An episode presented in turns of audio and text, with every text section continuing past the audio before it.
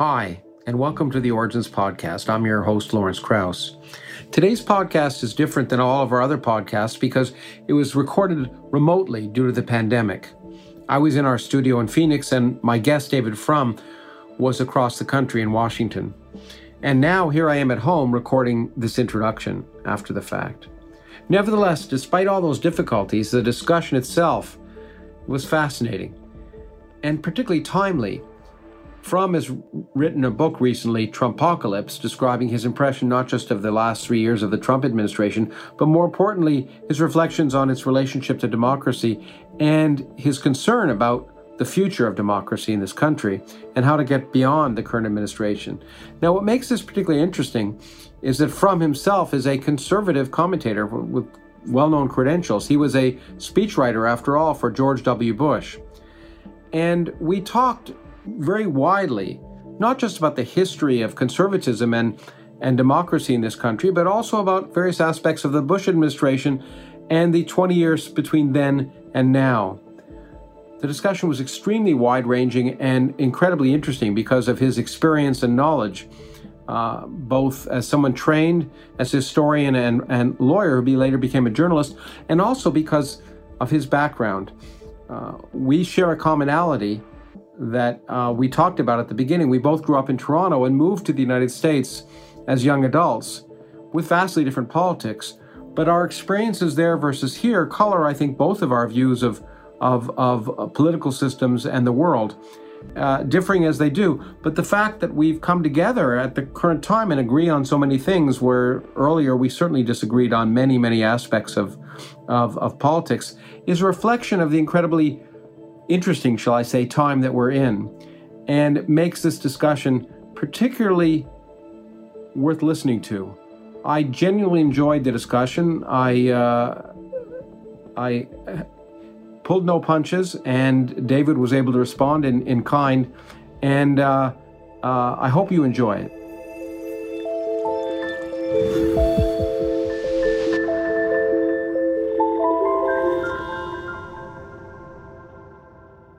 Well, David, it is a thrill to be with you, if, if at least across the country from you and, and virtually with you. After uh, it's been a long time that I wanted to talk to you.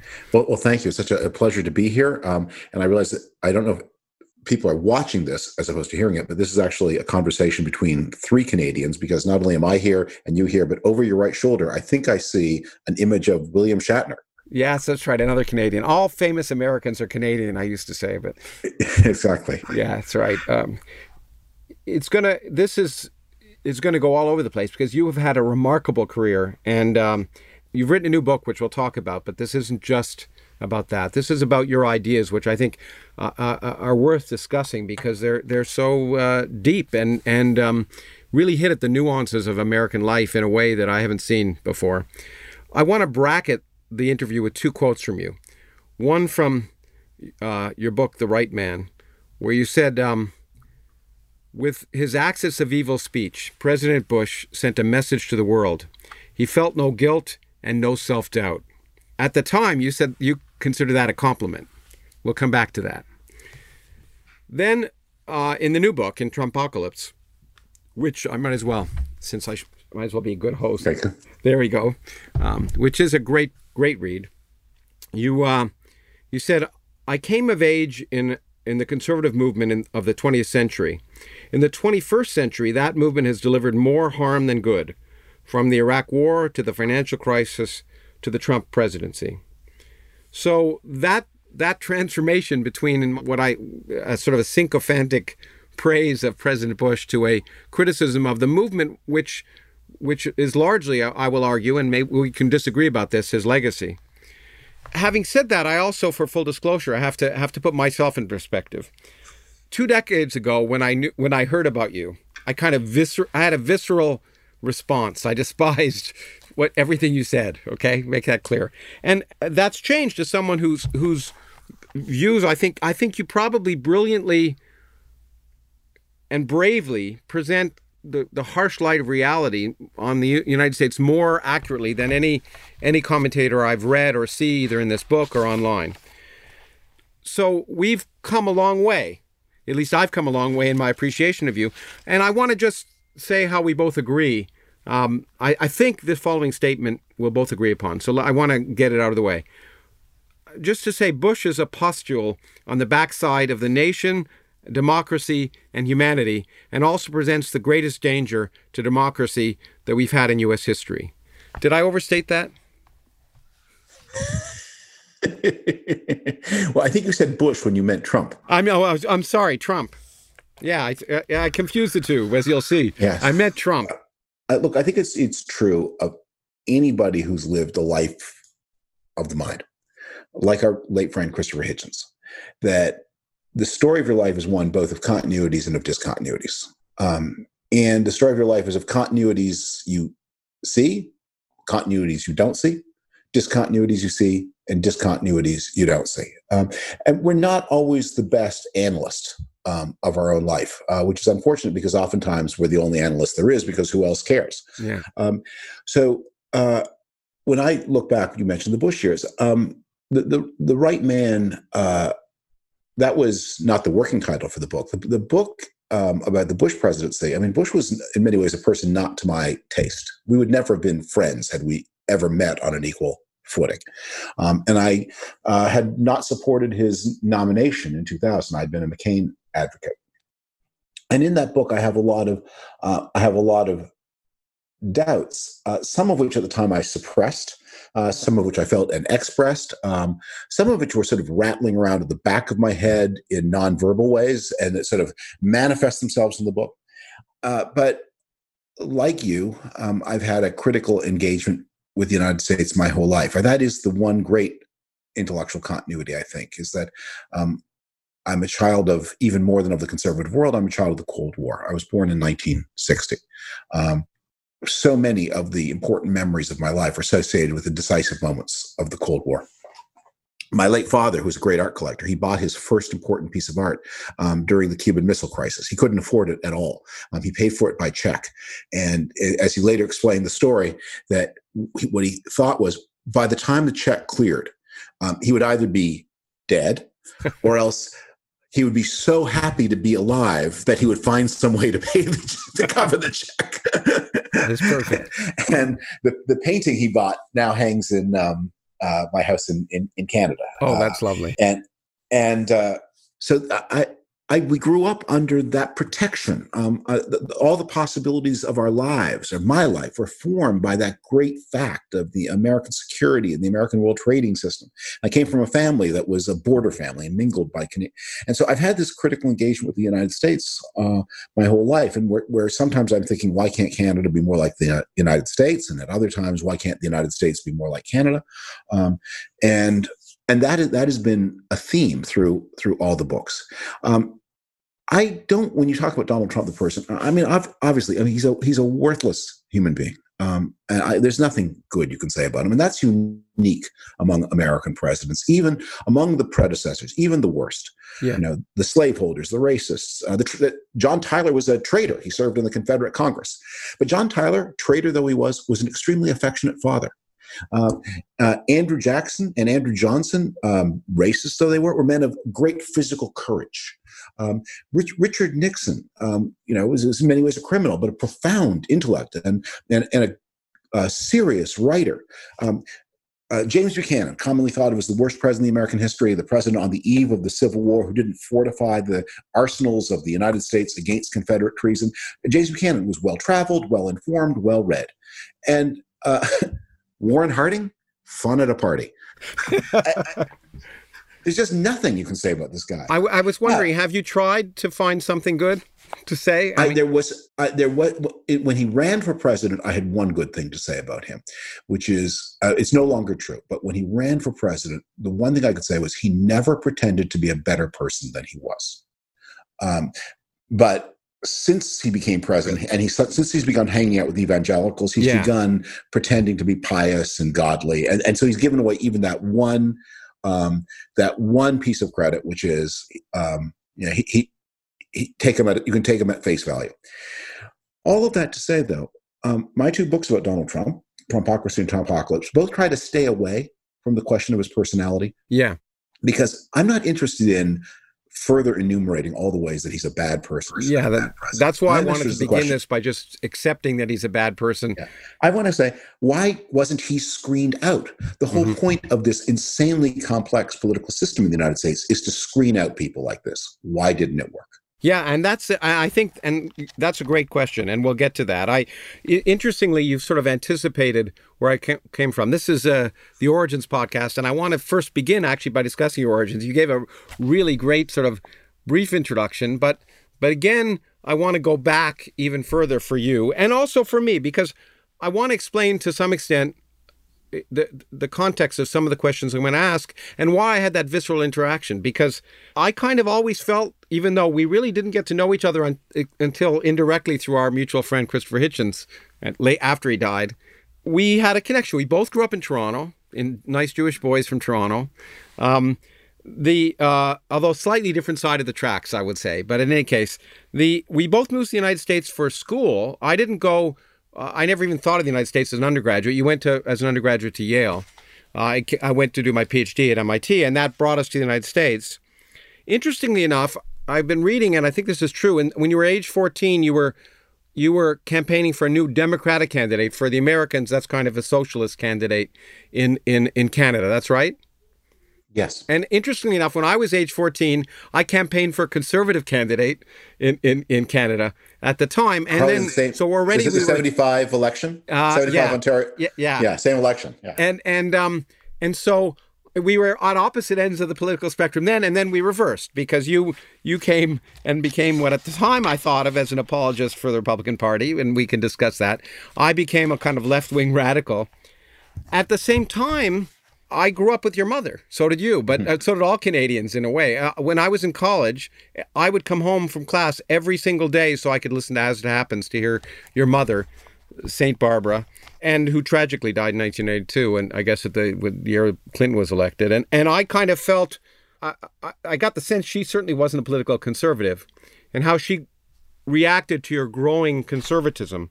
I have no sense of myself as a self made person um, I would not be what I am, who I am, where I am, uh, without the advantages that um, and the, some of the challenges that came from my my upbringing. Um, my late mother used to um, quote. I didn't know it was a quote. Uh, I read later. I learned it was a quote. The, the opening paragraph of The Great Gatsby: that whenever you're temp- tempted to criticize anybody in life, remember that not everybody's had all the advantages that you've had. And in the book, that's a more that's a, that's a sentence soaked in double and triple meanings, but in her speech, it, it just had one. My mother, who was born in 1937, was diagnosed with fatal cancer in 1974 at the age of 37, and she was told she had a year or two to live. Um, now, modern medical science kept improving, and so she got more time, but she never got a big. She, she lived for 18 more years after 1974, but she didn't never got a sense of, hey, you have 18 years to live. She got a sense of you have two years to live nine times. And that sense of doom overhung uh, my family. And so, although we had, um, we were very prosperous, we had many, and became more so, we had many material advantages, and we were, my parents were both very cultured people, and it was a very, very loving and close marriage. Um, and I led, in many ways, a sheltered life. It was a sheltered life, always overhung yeah. by doom. Do you think, I know someone else who, a good old friend of mine, Stephen Hawking, who, who yeah. felt he had one year to live for 50 years. Yeah. And his productivity and his and his contributions increased after he was diagnosed.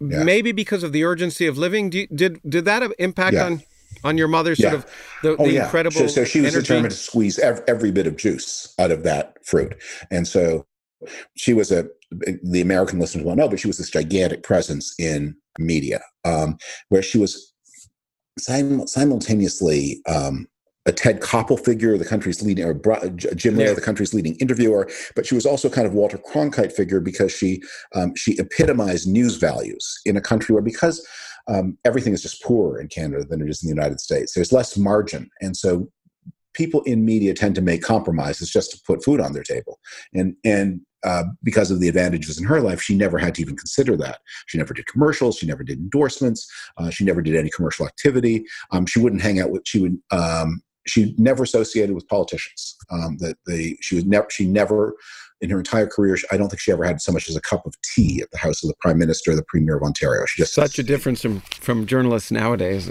Yeah, um, and that was a real point to her that she did yeah. not know them. She did not know them socially.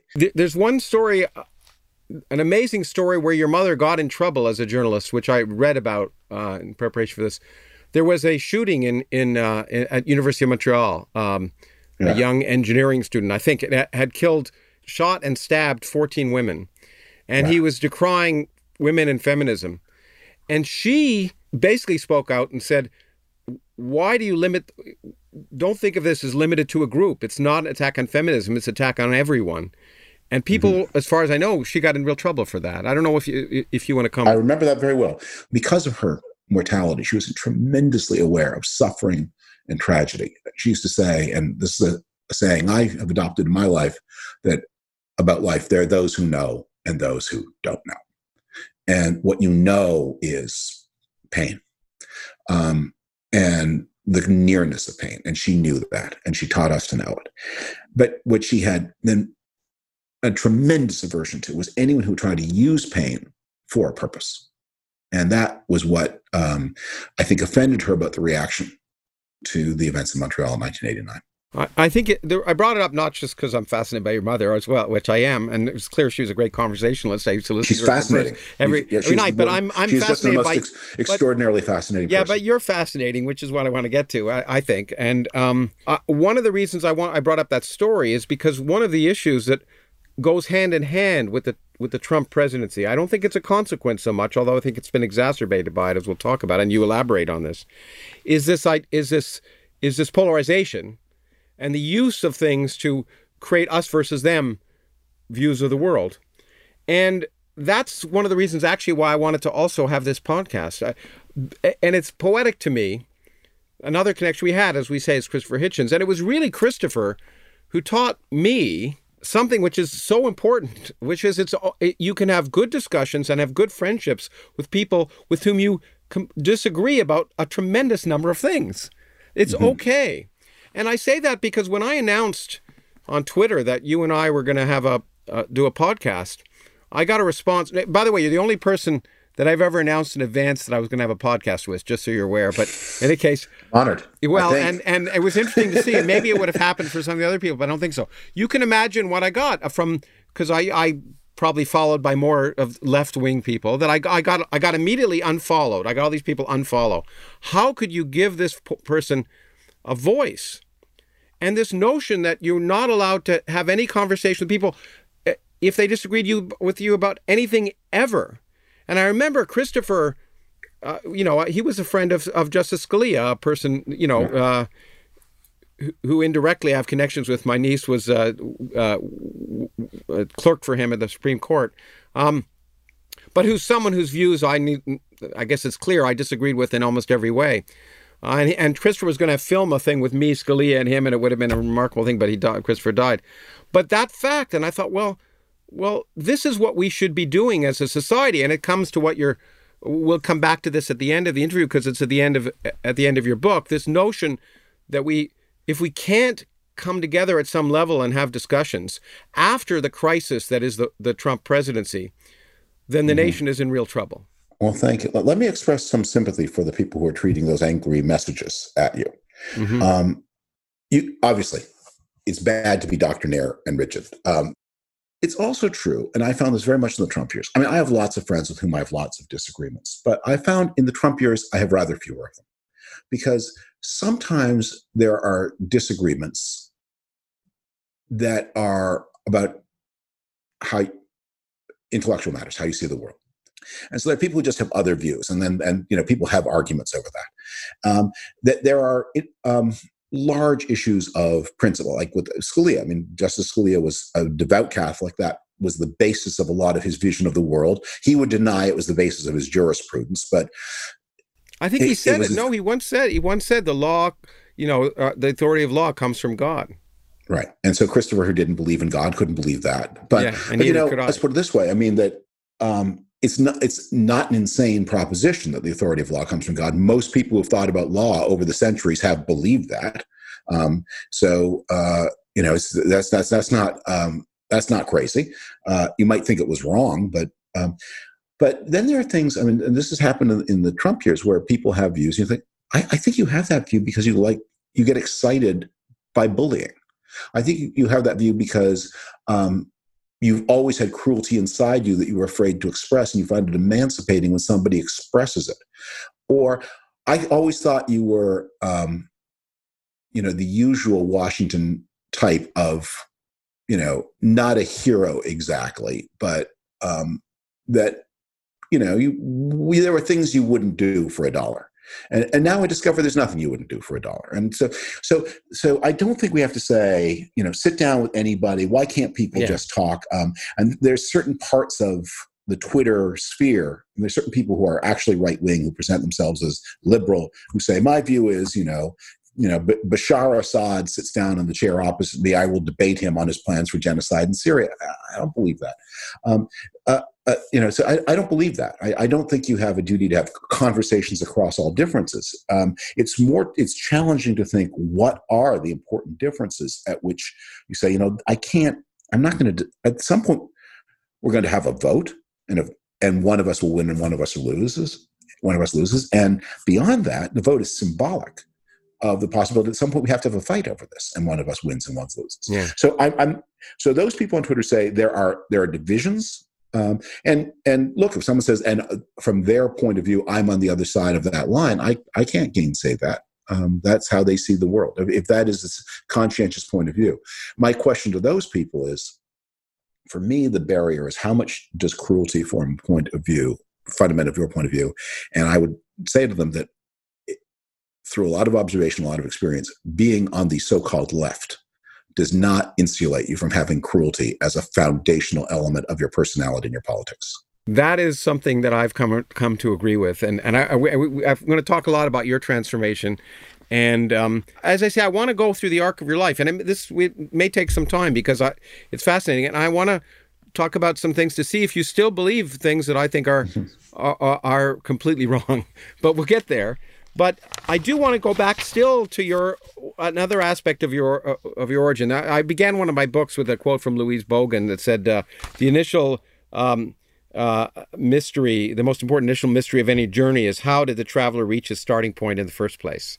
It's a wonderful quote to me, and I want to I want to try and understand what I would say is your starting point, which for me at least is your, at least from the point of view of this conversation, is when you joined the the the, the Bush White House. Okay, we'll we'll take that. I mean, obviously you've had many starting points. I, I was 40 when I joined the Bush White yeah, House, okay. nearly 40. So I, I was uh, uh, um, not a young person, and I was a, a very I was married. I had two children.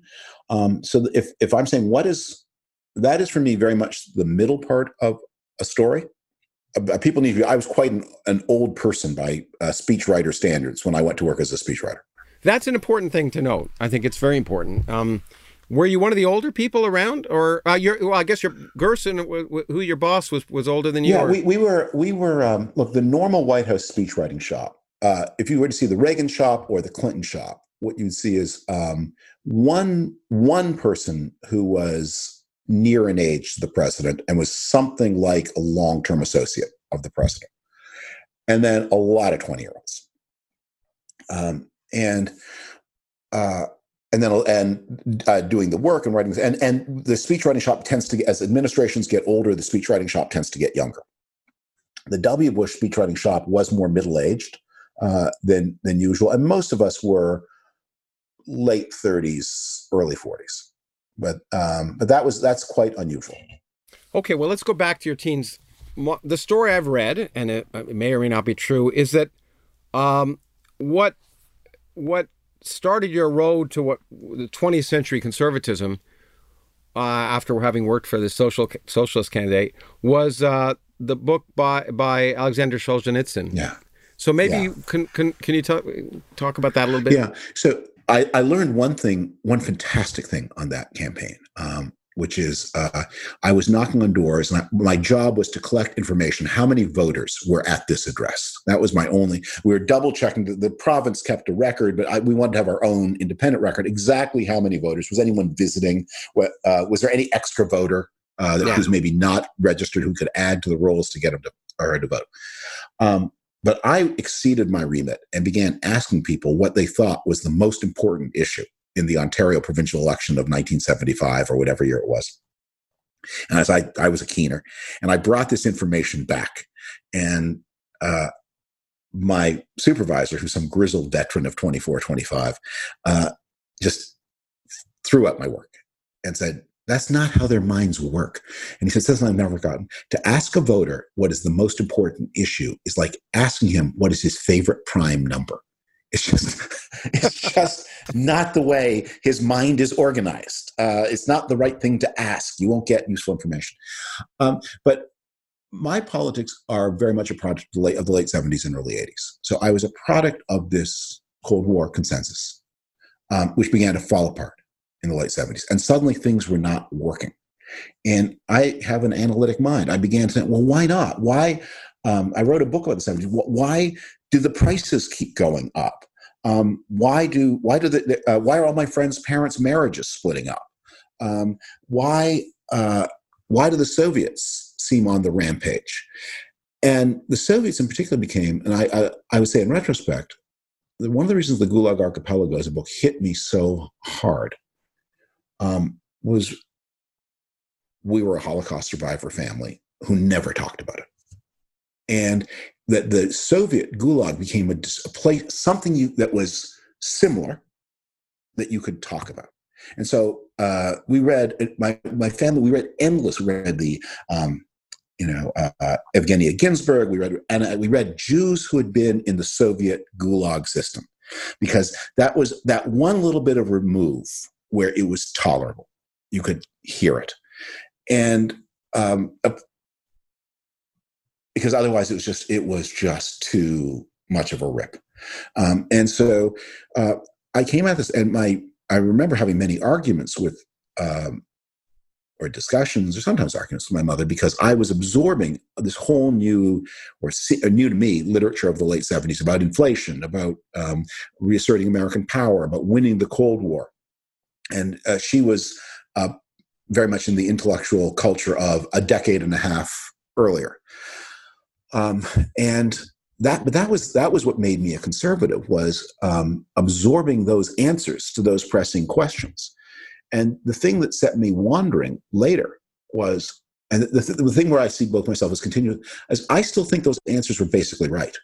Um, but i think one of the things i've learned from politics is political questions are always conditional and contingent and answers to them are always perf- imperfect um, but if you find right answers to problems, that means the problems stop being important, and politics can't be organized based on those problems anymore. And that the story, I, I, this became then a major theme of my writing about the conservative world after after the Bush administration, was that you had a lot of people wanted to go back and solve inflation one more time. You had a bunch of people wanted to defeat the Soviet Union one more time, um, wanted to stop crime one more time. Well, those things had been done. So um, and while there are people, historians, who might argue whether the conservatives have been right about them or not, that question was really only of historical value. You said something that made me wonder. It's interesting you say this question about prime numbers, and I'm a big fan of prime numbers. I'm not going to ask about prime numbers. yes. But, but, no, no, no, no, no. no it's not going to be a quiz. It's not going to be. Why is it? You know, I I contribute to campaigns, and I'll make clear I mm-hmm. contribute to a campaign of, of, of Biden for president. I get every day. Uh, I never, I never respond because I know it's just a ruse to get more money, and I'm just happy to give the money. But that, asking me why, what I think are the most important issues. Why do candidates do that? Do you think when to the supporters? It's an endless stream of. You probably get the same things, but if you contribute, asking you what you think are the most important issues. I'm sure they don't care, but why do they think I, I, it does does it, it's just to give the appearance that they may care about me? Is that the reason that they do uh, that? Yes, and to get a sense of engagement and ownership and caring about the campaign. Um, uh, they also, if you're getting a lot of that question, it means you probably answered it at some point along the way in the past, um, and so that some algorithm has registered yeah. that that is the way to get your attention. Um, the Trump campaign sends out a steady stream of two kinds of messages: abusive and nice you know, why haven't you contributed? And please contribute. And they are doing that because they're constantly testing. some people respond to one, some people respond to the other. And once you respond to them, then you get more and more of that thing you've responded to. It's interesting because the I, I someone put me on a Trump list, so I'm beginning to get the Trump ones too. But it's interesting to me, and maybe it's just a characteristic of the left versus right or Democrats versus Republicans. It's interesting, or maybe just Biden being kindler and gentler. Um, I never get the angry ones from the from the from. The, I always get sort of pleading or requests mm-hmm. to say, "Oh, I know it's a hard time. We haven't heard from you." Uh, but I never get the thing. I never get the the, the hard one. So yeah. maybe that maybe they yeah. should try that too. Maybe it's an example of of some of the techniques that the left could learn. Um, one of the things that surprised me that I hadn't realized about you, um, which also made another connection, is that you after Yale you went to to Harvard Law School. Yeah. So you got a law degree. Why? What is intriguing to me is that you became a journalist to some yeah. extent, a writer, but a journalist ultimately.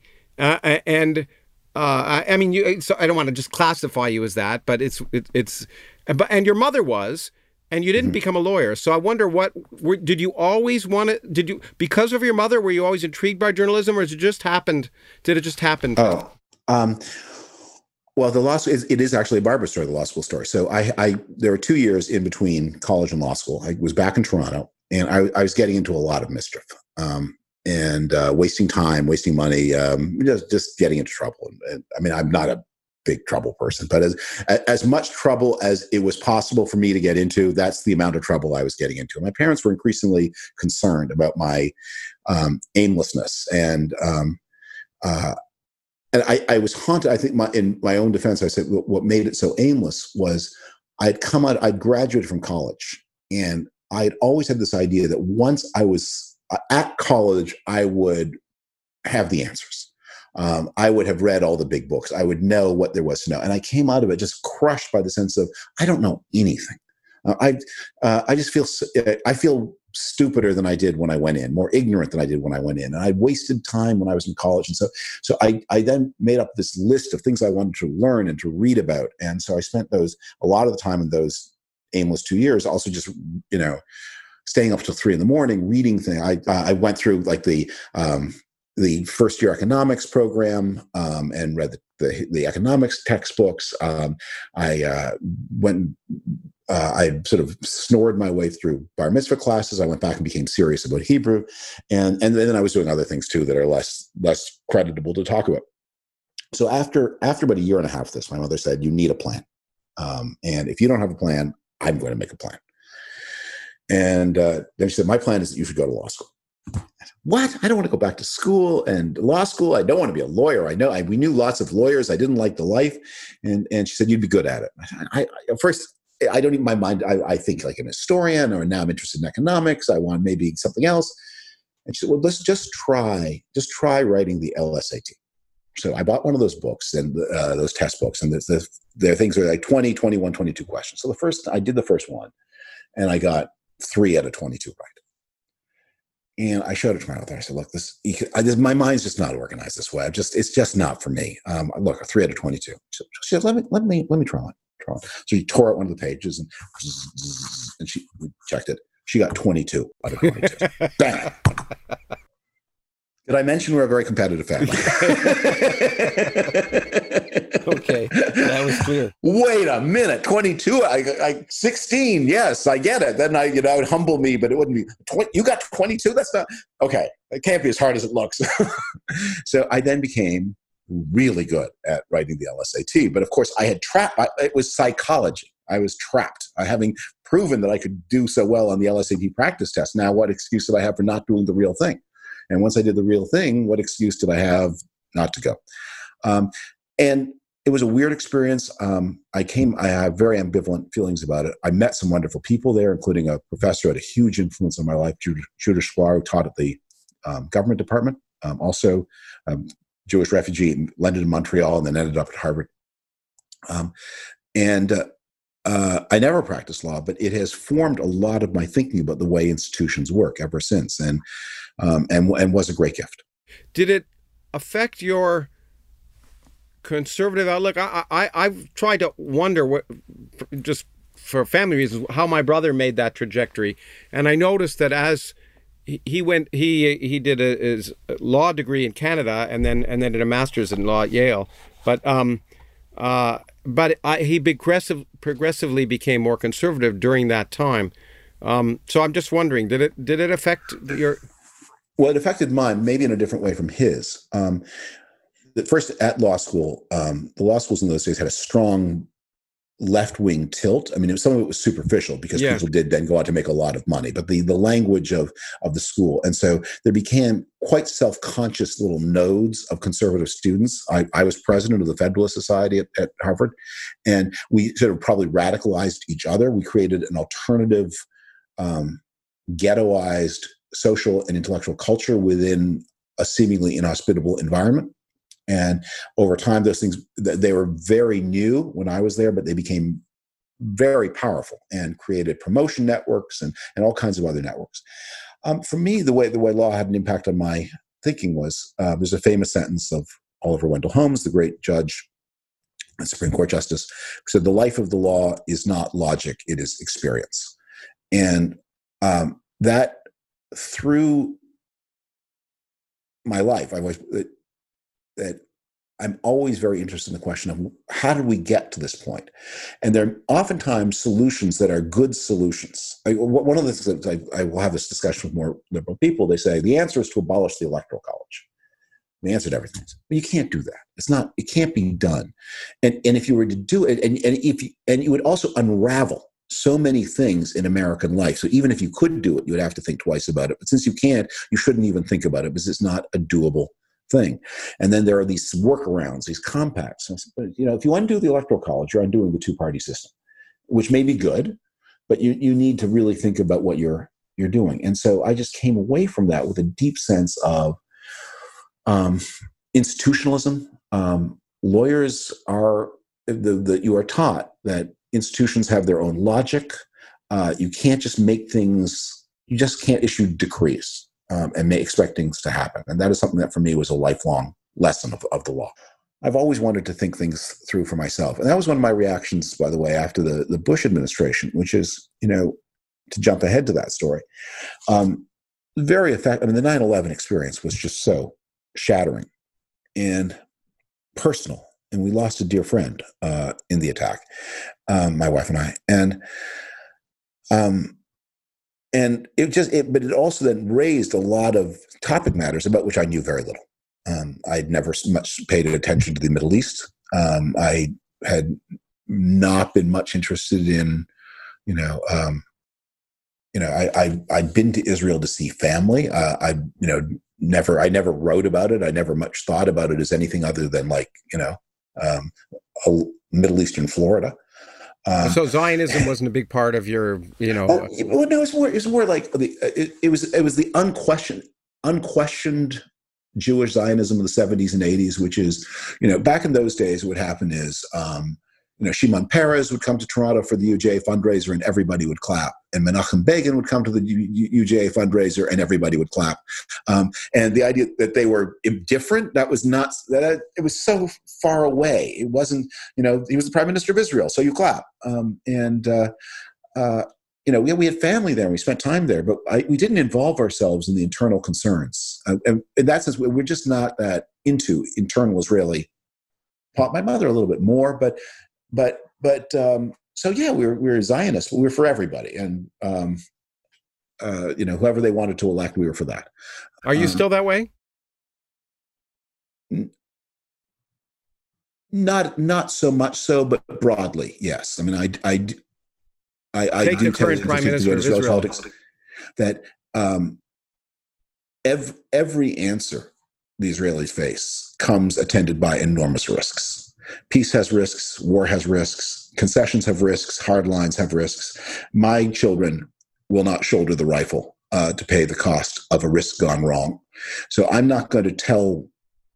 Um, I mean, people there. So long as what I increasingly are, so long as you remain within a broadly democratic liberal culture, and there are things that are happening in Israel now that are very worrisome. Give me very worrisome. Um, uh, so that's a different thing. But like you know, if Israelis democratically decide to give back the West Bank, that's fine with me. And if they decide to keep some of it that democratically, that's also fine with me. And uh, because I don't bear the risks that are caused with their menu of terrible options. But you take it as uh, it's funny. I'm glad to go in this direction. What the heck? But you take it as granted that, that it should be up to them what happens in the West Bank. Well, as a matter of fact, it is. Oh, as a matter of um, yeah, as a matter of fact, it is. But but um, it's an interesting question. I mean, so you say, you know, it's their decision, and as if there's not. A- yeah, like, like, like I should say. I mean, it's not, but how they approach this problem is their decision. Yeah. And, okay. And yes, and obviously, when I think about it, I have identification with the Israelis, and you know, uh, I wish everybody well, but I don't have identification with non-Israelis. So, you know, these are my relatives, um, and, uh, but I, I don't. Anyway, but to go back to the 9/11 thing, so I, so I got swept up in this moment where the country was suddenly plunged into this whole I, that this is not stuff I'd come to the Bush I'd come to the Bush administration to work on trade issues mostly. I was very excited I mean I'm a free trader and that was I I my remit the reason I was hired was um, to work on all the domestic economic issues trade ag there was going to be a big agriculture bill up and, and those things interest me a lot which is um, a foible, but or a peculiarity, or maybe just an opportunity to bore people. But um, but they so that's what I was there to work on, and uh, and then we're it was an administration about completely different stuff, and I was in many ways um, not my zone of familiarity. Um, you know, I, I, and as of in, in 2000, as of no, September 11, 2001, I don't think I, I, don't think I'd ever visited the Persian Gulf. I'd certainly never visited Iraq. Um, I very, I knew history from a book. Um, I'd met a couple of uh, exiles. I'd read Kanan Makiya. Um, you know, I was interested, but I was an amateur.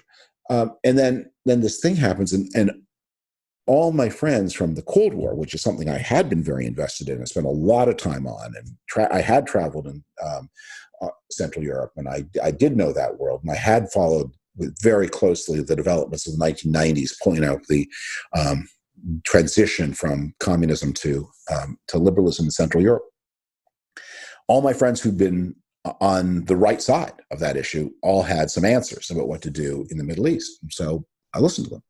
And one of the things I came out of the Bush administration doing, this goes back to the question about law school, saying, you know what, from now on, um, I'm not listening to anybody about it. If I'm if I'm going to make any mistakes in the future, I'm going to make my own mistakes.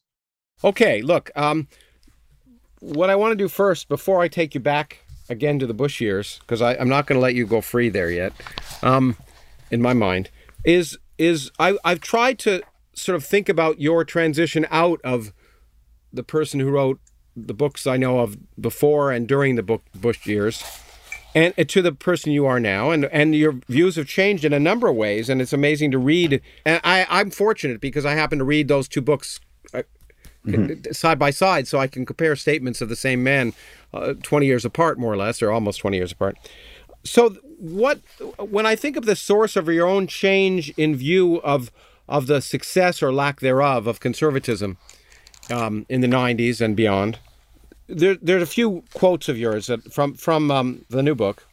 Um, one says, after 2008, the sorcerer's apprentices of the conservative world conjured up demons, intending to control them, but the demons proved too strong for them and knocked them aside, hurling open the door to the sorcerer himself, Donald Trump.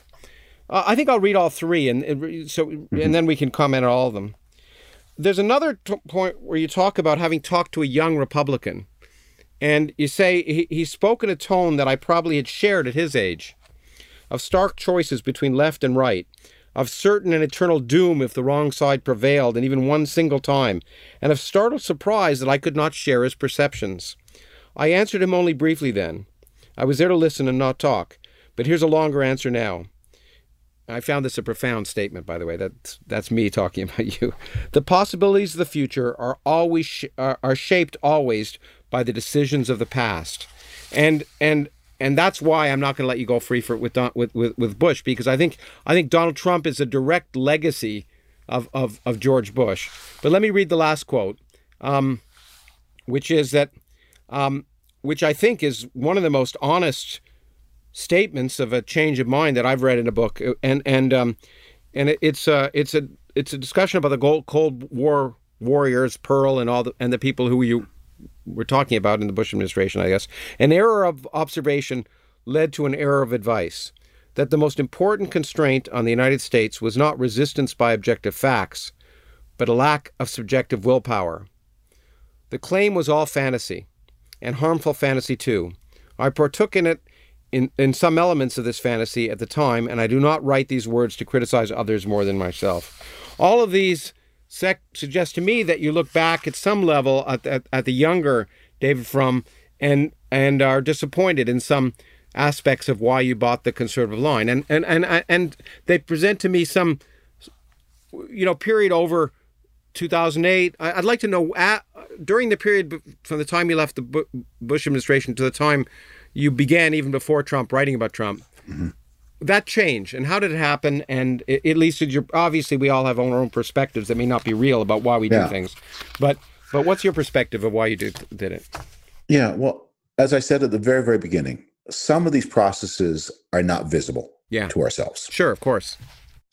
Um, and some of them we may not be honest with ourselves about, not to be because we're dishonest, but just because yeah we don't are we, we don't process them right. But if I were to t- tell that story, so um, it was evident by early 2004 that the ideas on which the Iraq War was based um, were not true.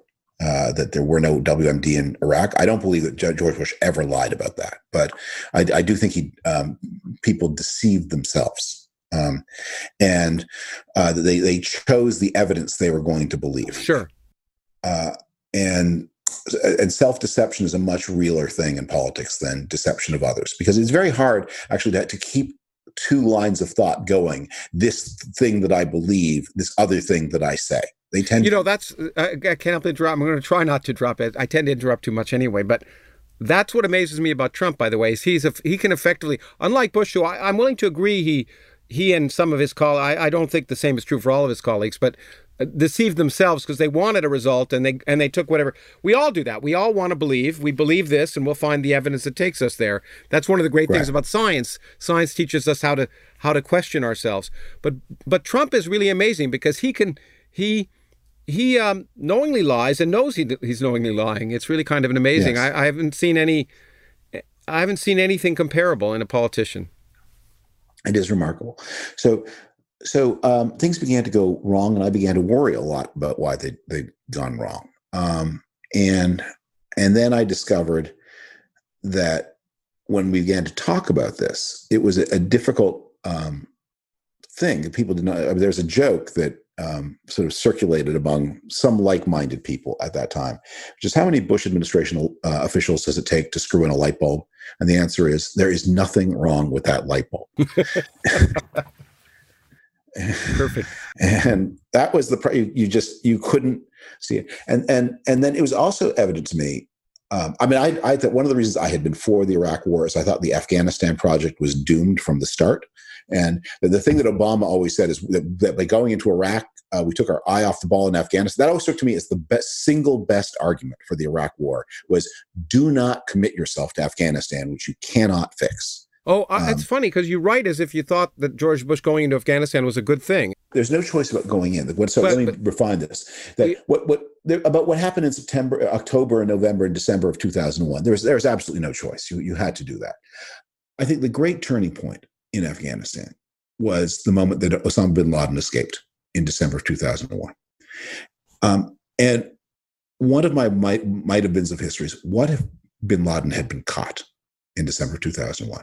Do I believe, I think the United States would have gotten the heck out of Afghanistan right away or some token commitment, but would have said, you know what, business is over, let's get out of this.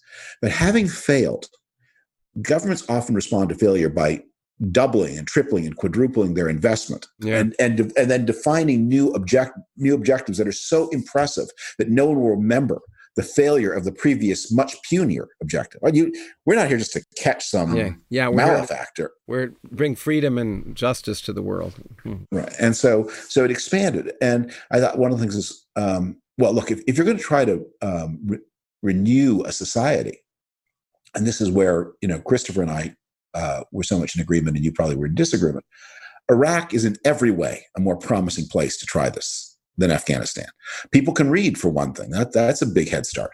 Um, they ha- they have bureaucracy. They have. Um, uh, and that turned out to be an illusion. They, they didn't really have yeah, a bureaucracy. Yeah. It wasn't really a, fu- a, a, functioning state. In fact, one of the things we got wrong was we thought Saddam Hussein was a much more successful ruler mm-hmm. and a much more modern ruler than he really than he turned out to be.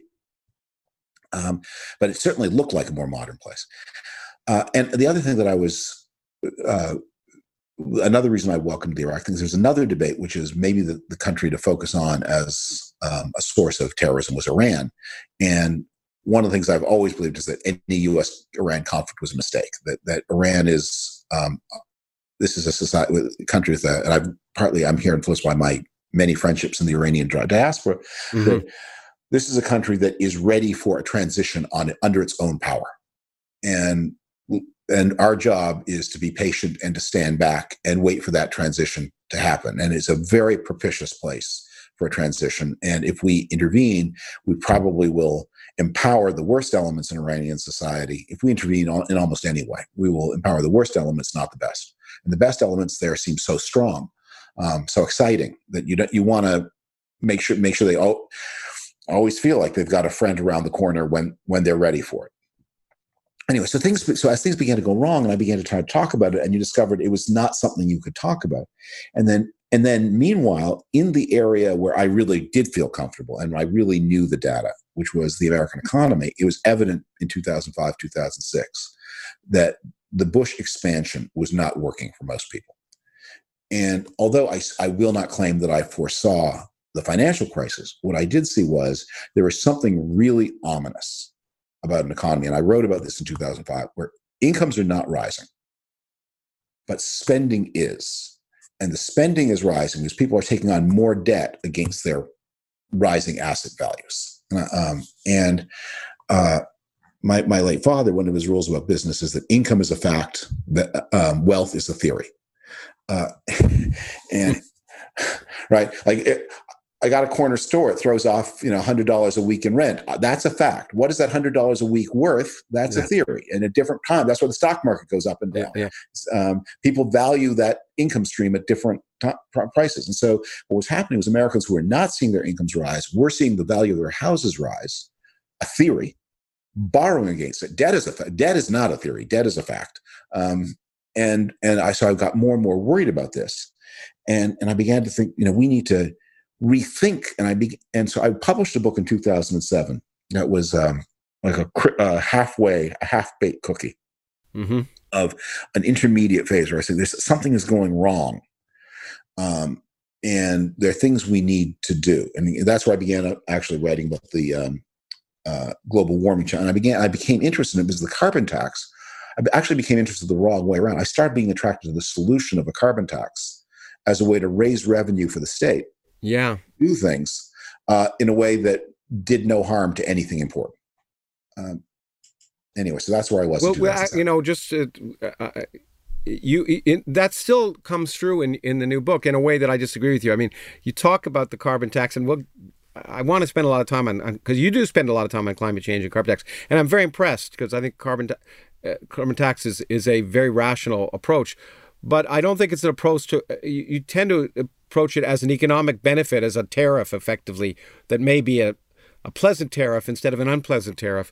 In fact, I think yeah. you should do car- carbon tax and uh, approach climate change not because it it's economically beneficial in the short term, but particularly because it costs money. Because in the long term, it's beneficial, and and yeah. and the and and and uh, uh, treating it as a tax that doesn't hurt is not the point of a carbon tax. It seems to me. But anyway, so, having said that, well, why don't you respond? And because we never know, I'll never know if we get there at the rate we're going anyway.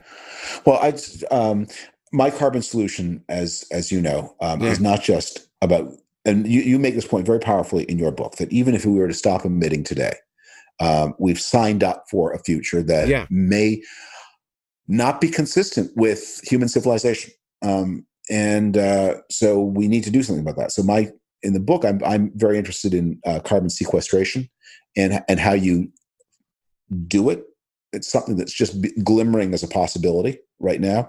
Um, it's expensive, but it may become less so. But it's not impo- it's not prohibitive, and uh, so and it may and and given that we have a defense budget that is so crazy, there's become hundred billion dollars more a year is being spent by President Trump than President Obama.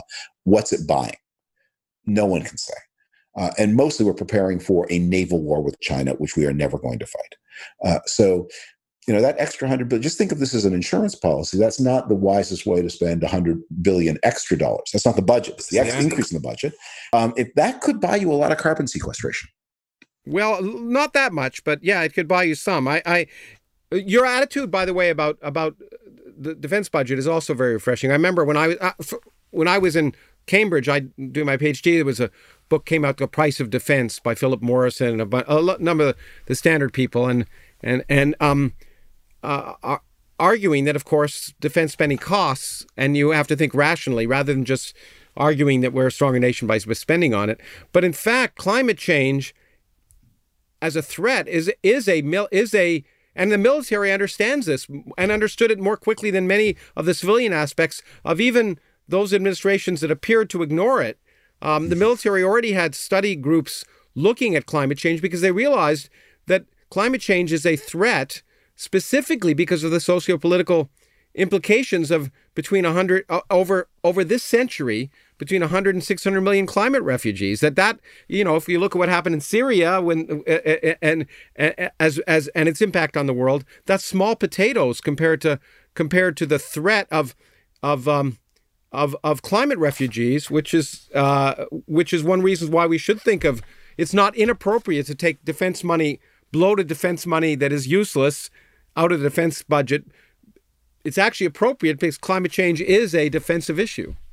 Yeah, do you agree? And, and I, I, th- I do, and I think one of this pandemic um, should drive home to everybody this truth, which is um, all you know. For four years, President Trump spent um, an enormous amount of money preparing for a naval war from China with China, and we now have a th- a really a threat from China that's had really shattering costs on people all over the world. And President Trump wants to have an argument about whether China is to blame, that's not an interesting question. The question is, okay, you spent all this money to defend the country against China. Why did you buy warships when that was not the threat? I think I had a, uh, I had a colleague of mine, a Nobel Prize winning physicist when I was at Harvard, who who um, uh, I was talking about the, the, government spending on different things, and he said I think that they still are spending money on on mules from the Civil War. I, I, there is this there is this inertia in military mm-hmm. spending mm-hmm. that often is unrelated to actual threats. It's just a, there's a, like any government institution, and you and here you're much more expert than I am, I'm, I'm sure. But anytime there's a lot of money to be spent, there's a lot of effort to spend that money, right? Yeah. Well, and, and claimants uh, grow up around it. So, um, you know, you build tanks. Uh, that creates a ta- tank factory.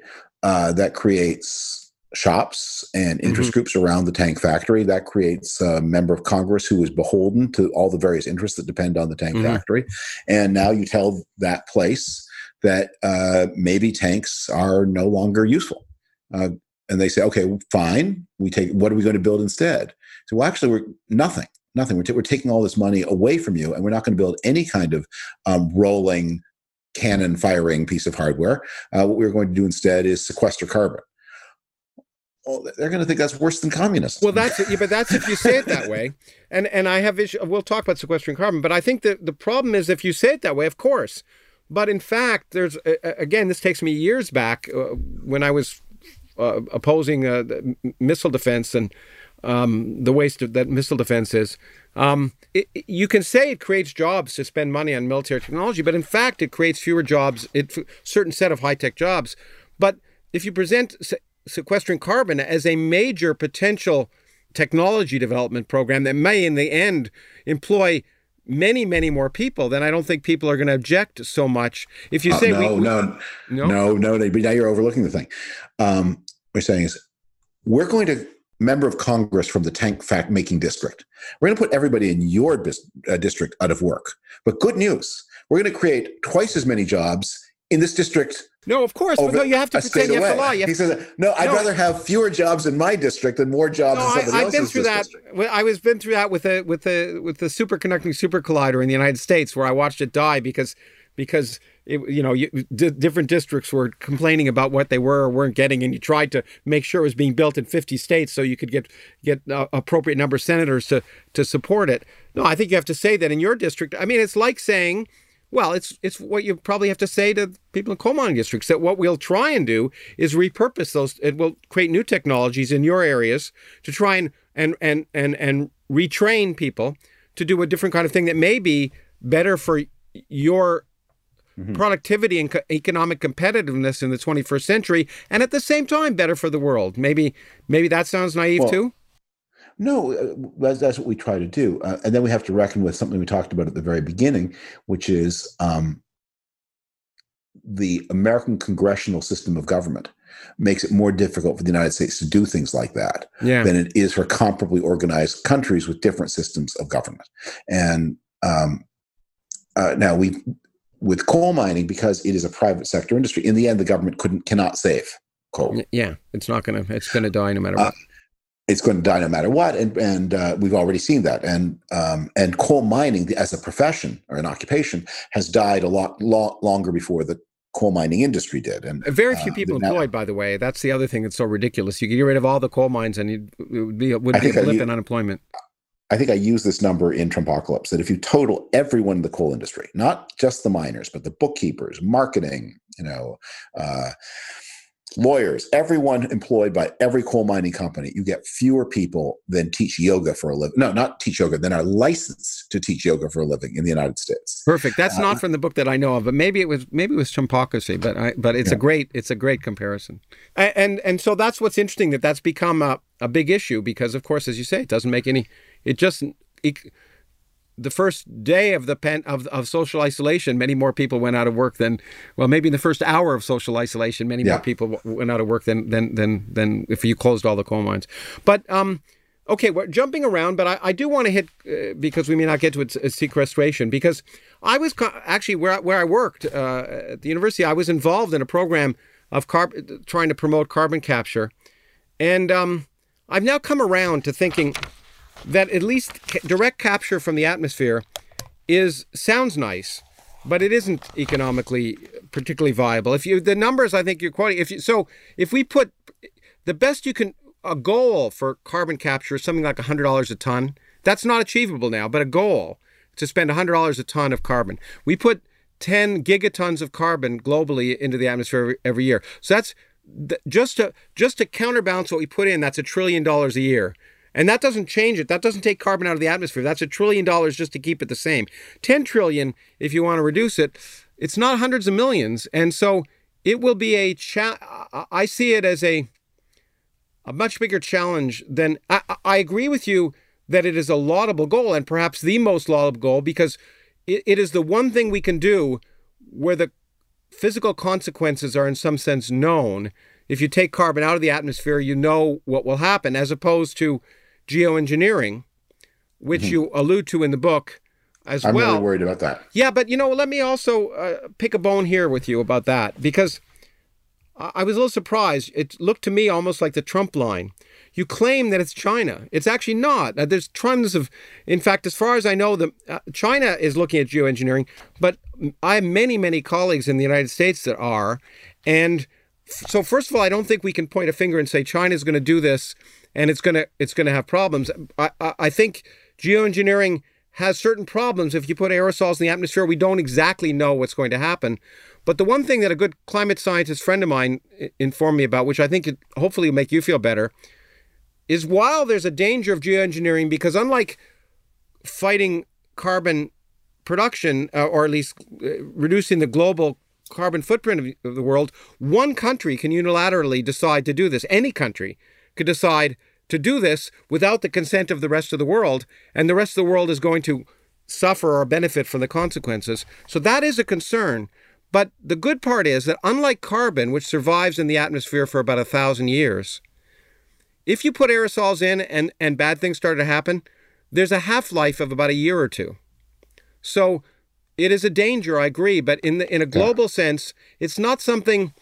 And, and I've changed my mind on this because I used to I actually did a radio program once about how opposed to geoengineering I was, but I, I think now that it's it's something that's worth considering, and it and it's as a test in a way that won't be catastrophic or that may may not yeah. be catastrophic. So I wanted to just throw that out to you. Um, but you put your finger on the the, the issue, and maybe this is just a, a reflects a different set of dis- intellectual disciplines that we are interested in and comfortable with. Sure. So I'm I'm way less uh, comfortable with the science of it than you are.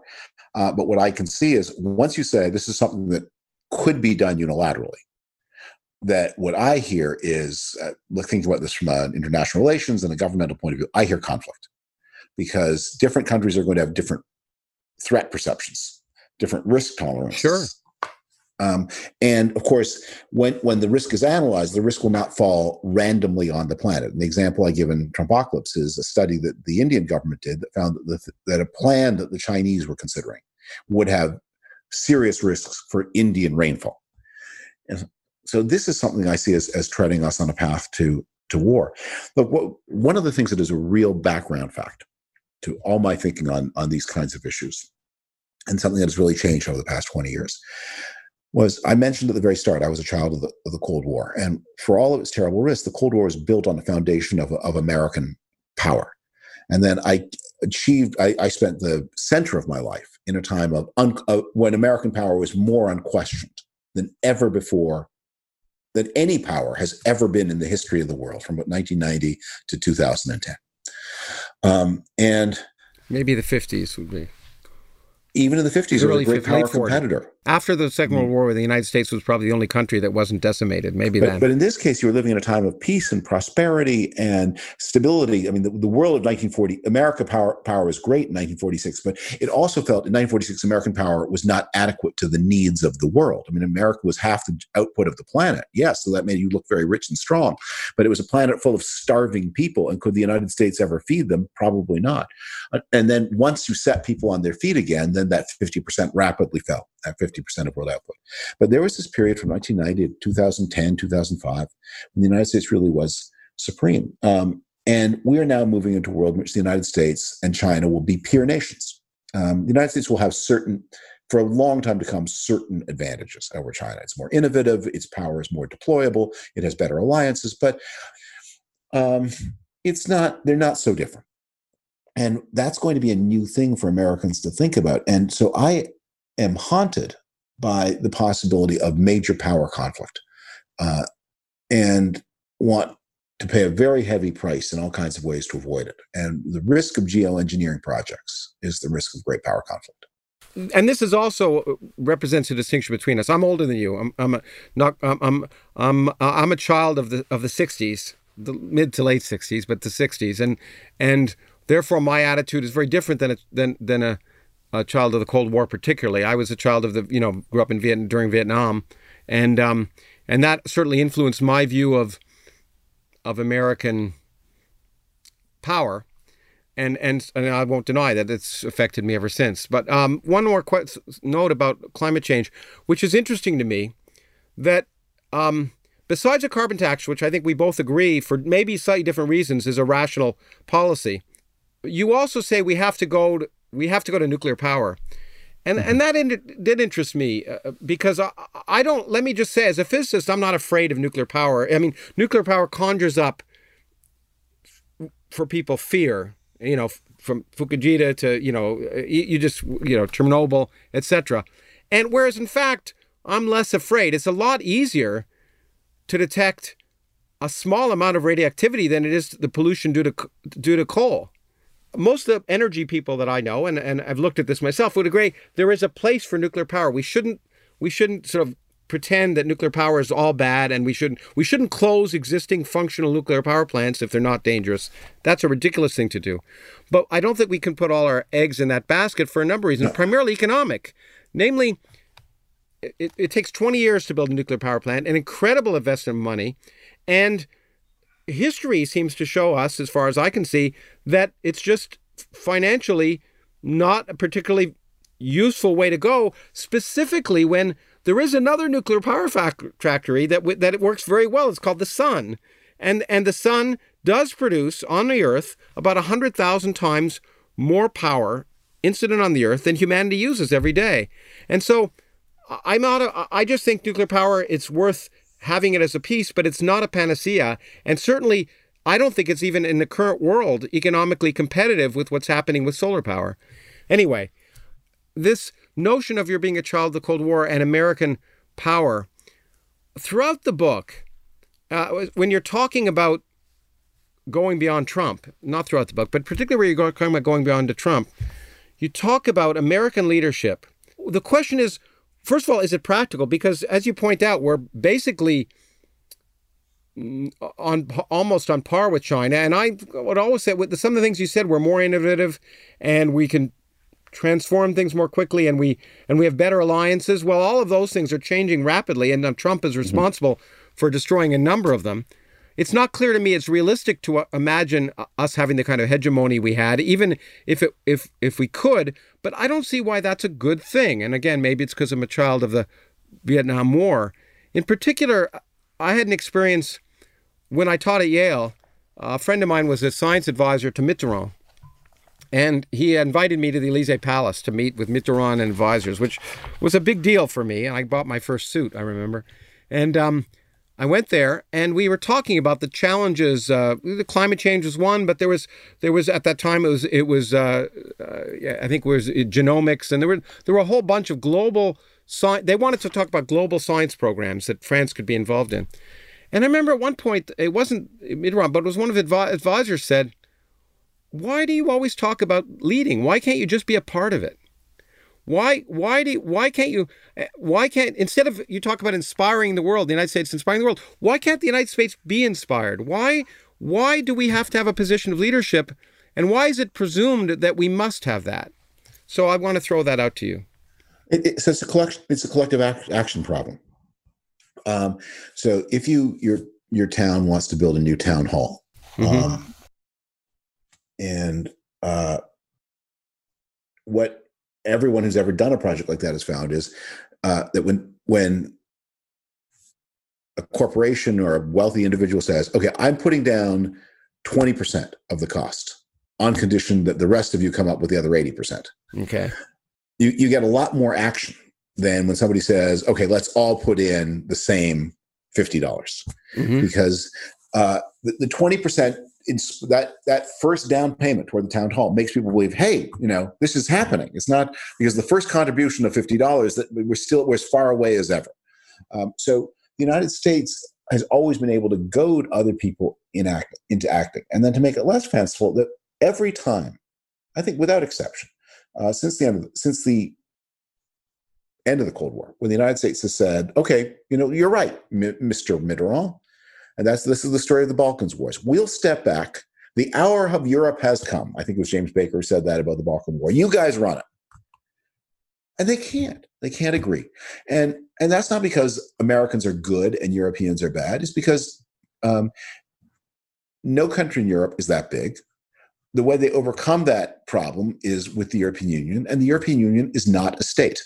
Uh, and it can't act like a state. It can't make central decisions. So, yes, theoretically, the European Union could be a, uh, um, as powerful and rich as the United States. It, it's a bigger population, mm-hmm. but it can't act that way. They cannot deploy troops. They cannot have one person say, "Okay, uh, I." President of the European Union commit the European Union to the defense of Bosnia. That doesn't it doesn't happen that way, and so nothing tends to happen. When as, as we've seen, and we're seeing this in the pandemic, we are running a real world experiment because the United States has not led. Yeah. It's been utterly absent. Yeah. So there is nothing preventing the European Union and Japan and everybody else stepping up and saying, in the def- in the absence of American leadership, we'll do it ourselves. Except what you get is every every country for itself, selfish, narrow nationalism, yeah. and it's going to have a long term effect because not only is maybe it's good that you have lots of different people uh, hunting for a vaccine separately rather than one big research project because it's comp- you get the advantage of competition and because vaccine research is not so so expensive. Um, yeah, it's probably it from a scientific perspective when you don't know what the right route is, it's better to try a lot of different ones and then right. see what works. So maybe that maybe that's good, but what is not going to be good is what is following, where each country says we need to have our own face mask industry. Each country says yeah. we need to have our own uh, antibiotics industry, and uh, the United States can maybe do it, but when you that's going uh, maybe, and the European Union can maybe do it. It'll be less efficient than if we had true trade. But what happens to Japan? What happens to post EU Britain? What happens to a country like Canada? What happens to Mexico uh, in this world in which uh, everyone is building national champions? We tried that. The way uh, you just need one you one leader to overcome the collective action problem and not to give everybody orders, not to be a hegemon, because the United States will not be that again. Uh, but to, but to act like um, the impetus behind what has to be a coalition from now on if we're going to have any hope. Well, it certainly has to be a, a coalition, and I guess the question is: that is is is the United can the United States be the impetus of a coalition in which it doesn't lead? I see no evidence in history of that being the case. Um, I guess, uh, and and and you know the one the one you I was looking in my notes here, and I but, but the only thing I've ever agreed with Trump on are quotes you use disparagingly about him saying the United States is, you know, and he used it for a different reason, but him saying the United States is not really that different than other countries. We're not exceptional. We're we haven't been better actors, but this notion that the United States has acted to inspire the world for the benefit of the world in a way that's different than other countries and hasn't acted in its own self interest is not something I see from history. And so I wanted whether you might comment on that because I know it's probably something we disagree about. Yeah. Um, look, I think we we have we, when thinking about America's role in the world, you need to cycle from the child view, which is the United States is uniquely good mm-hmm. and uniquely generous through the smart aleck adolescent view, which is what I think the Noam Chomsky view basically is, which is the, the illusions are stripped away and the clever adolescent sees the truth, which is every, you know, the United States, it's no different than Sumeria or, you know, Sparta or any of the other empires of history. They've all been out for themselves. They've all been raping and pillaging for what they can get. Let's not have any illusions here, mom. Um, and then uh, that wisdom comes from knowing what the smart adolescent knows and realizing that from with many asterisks, many hypocrisies, uh, many imperfections, many flaws, that the childish version of it is not true, but closer to the truth. Um, and that the world that was built, especially since 1945, is the best governance project in the history of the human race. What, um, what, and and it's spread. And people say, what about all the countries that didn't benefit from it? It's spread. So from between 1945 and 1975, that project was a project of the United States plus certain selected Northern European democracies. And then in 1975, it spread to a whole range of countries. That's Portugal and Spain and Greece joined the Democratic Club. And then it spread again at the end of the 1980s um, to the Pacific Rim, South Korea and Taiwan. Uh, Ch- uh, Chile returns to the Democratic Club. And then, then um, South Africa. Um, and then in, in, the 1990s through Central and Eastern Europe. And um, more and more and more people participate, each in their own way, but in a world that is based on collective security, underwritten by disproportionate American commitment, based on free trade, uh, based on um, the ever uh, accelerating reduction in armed conflict, which has been such a striking feature of um, the post 1945 world. And now, now we're in recession. We're going the wrong way, um, and maybe we're doomed to continue to go the wrong way. But it is the wrong way, and we were on from 1945 to 2005. We were on the right way. Well, okay. Look, I think um, we were we were on the way to where we're at right now and um and and I think you can see a lot of the signs of it eh, as eh, as early I think as the as certainly at least as early as the Bush administration, if not earlier. The the build up eh, well during Reagan, at, which was a time when I was particularly concerned about the build up of military spending. As you say, there's less armed conflict, but huge, but much bigger military spending. And I remember during Reagan's period with Star Wars and and missile defense, and particularly during um, well, to jump back, uh, uh, uh, to jump back for a second, spending I, is what is in many ways what reduced the armed conflict because what, what the look the way we got this new structure of peace. Uh, the reason the, the 1945 war ends in a more peaceful settlement than the 1918 war is because at the end of the First World War, countries like Germany and France and others could say, well, yes, the Americans are stronger, but it's not impossible that we could be a great power too. Um, so let's focus on building up our own military power. Yeah. After 1945, whatever, it's impossible. Well, you know, yeah, every dollar fact, that Germany spends on armed forces is wasted because it cannot do it. Well, but actually, uh, and this was something I did get from Chomsky's class, which was an American foreign policy, focused on the post Second World War world, argued by looking at statements from the Council of Foreign Relations and and and memos that have come out. He would have argued that there was it was actually planned. The United States looked at what the what the post you know as the war as it was clear the, how the war was going to end looked at the post second world war world and said how can we engineer it so that other basically we other countries are impoverished and we we can do what we want and well maybe and, other and, countries are not we're not impoverished i mean britain and, and, and, what, what they all got rich uh, they were well all eventually richer in 1960 they became, no but that's okay because they got rich because well um, but they got they, rich they, because they, because they they could look, look. The point is that if Germany gets rich by helping empower America, the American economy, that's a good thing, right? I mean, if, uh, multinational corporations and and uh, can grow around the world. The point is, the United States after the Second World War, you're absolutely right, was the only world power. And the yeah. question and is, it, it, it, said to it said to the, after World War One, Germany and France said we're going to try to stay in the great power business.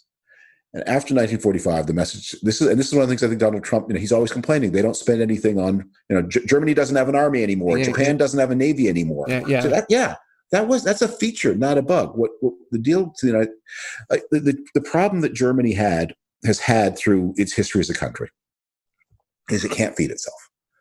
Um, so since 1870, the Germans have wrestled with two answers to this question.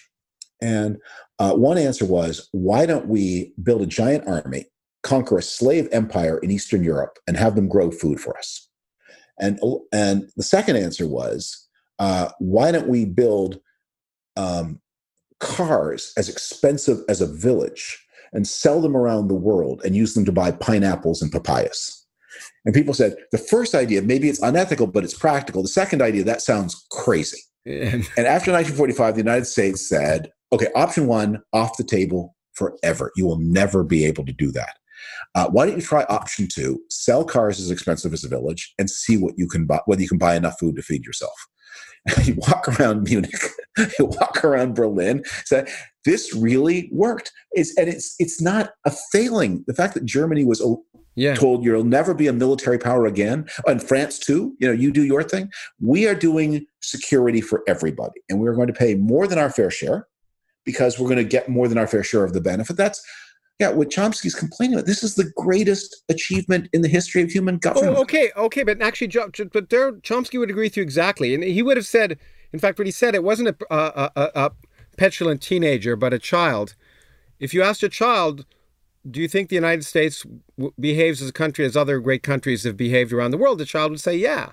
The point is that foreign policy is done generally not out of altruism, but out of self interest. And maybe a more peaceful world is, is out of self interest, but or a world in which so so there's nothing wrong with saying that we benefit from a economically yeah. healthy Germany, but but but to argue that we're doing it for Germany yeah, is, is I think okay. But here's and here's one more thing, I, I know we've taken a lot of time, but this is maybe it's okay. No, no, I'm, I'm fascinated. I'm so, I'm so I'm so glad to be able to talk say right wing things on on this program. Yeah. Good. So so how is the United States different from previous empires?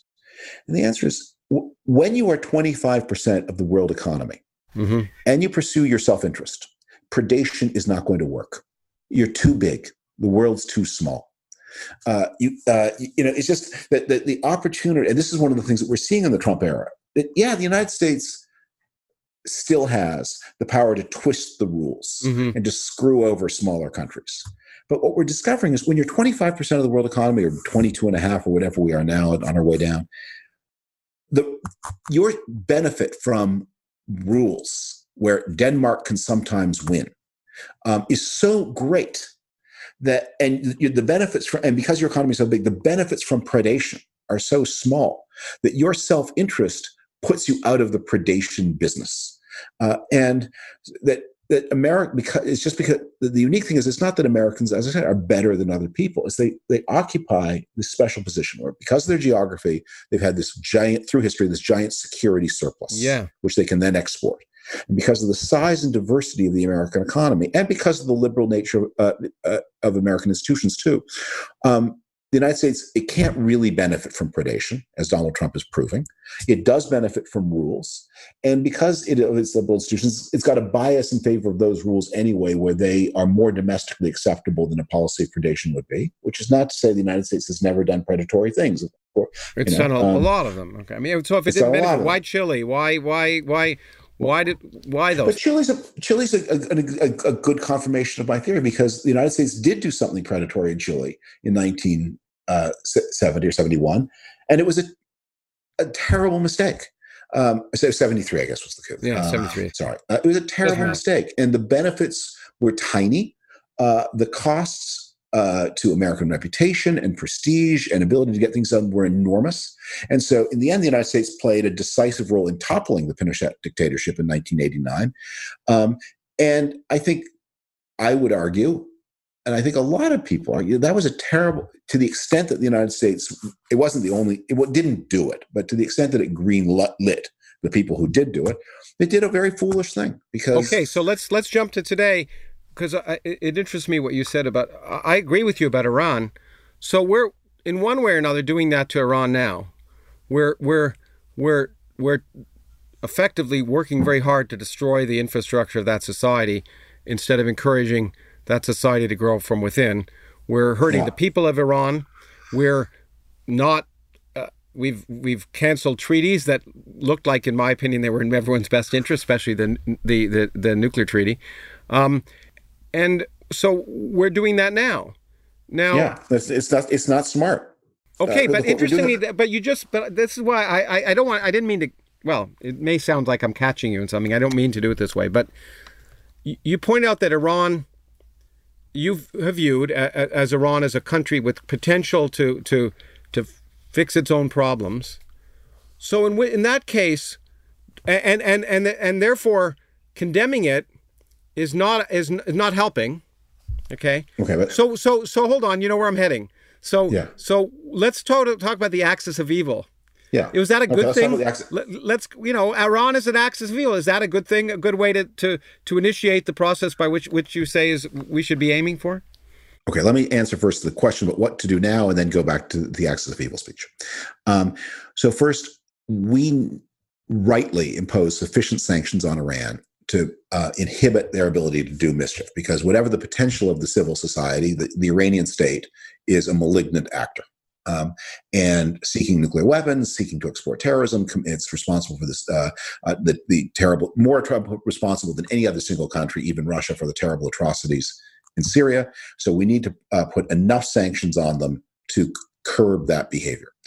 The Trump administration then tore up uh, the Iran nuclear treaty, I didn't love that treaty, but my objection to the treaty was the problem was that Iran got all its benefits up front and paid out the benefits over a long period of years. So the problem is when you say, "Okay, we got this deal," and the thing that's wrong with don't, this deal is they get all the benefits. I can't help interrupting. Do you not think we the benefit of having a non-nuclear Iran is is a benefit that we get up front? Because no, that's. Because I mean, we, Ernie Moniz is, is, a colleague friend of mine. Because, and, because the, the benefit was they got a big chunk of money yeah. right away. Mm-hmm. And immediate admission, readmission to the world trading system. What we got was a promise of a, a, decade and a half of supervision of their nuclear program. So what we got was 50, 15 one year benefits. Mm-hmm. And they got one big 15 year benefit right up front. Uh, the problem with that, so that's a, so you can see what's wrong with that. The, the problem with canceling it is they got their benefit up front. And that the thing that was wrong with the treaty is the reason why you don't cancel it. And we lost by canceling it. We got our benefit, which was parceled out in increments over 15 years. I, I understand that, but it, it's sort of I'm not sure it's 100% fair to say that. We, so we got they got the benefit, uh, uh and and and and the only thing we don't get, you know, we lose out on the fact that now there's every every incentive for them to, to build nuclear weapons when they no, weren't, when that. they clearly weren't. What, what I said is, what I said is, we are told that over the period of 15 years from the signing of the treaty, that Iran will comply with certain procedures that make it more difficult for them to acquire a nuclear weapon. Yeah. So that is a benefit that is distributed over a 15 year period. Yeah, whereas they get it, I understand they get it right away. Okay. But but but but it's So, more than so, so, is, so you, once you're in that deal, it's very foolish to cancel it It's- because it's you also- can't get back. but but it's what not the, a, the Trump people did. The Trump people say, did I, said, I, "Look, I, I want to get back to this because it's not. I don't think it's it's a negative that they benefited. Uh, the the many of the sanctions on Iran, like the sanctions we've done in numerous countries, what they do is really hurt the people in those countries. It really hurts uh, the infrastructure. The the, where, the people that bear the brunt of those incredible economic sanctions are are the people you're you're hoping who are going to in the end pull that country out of its current current trajectory. And I have a real problem with that. are, these the sanctions are also felt by the military establishment. Of course they are, but but and but it's the only tool we have.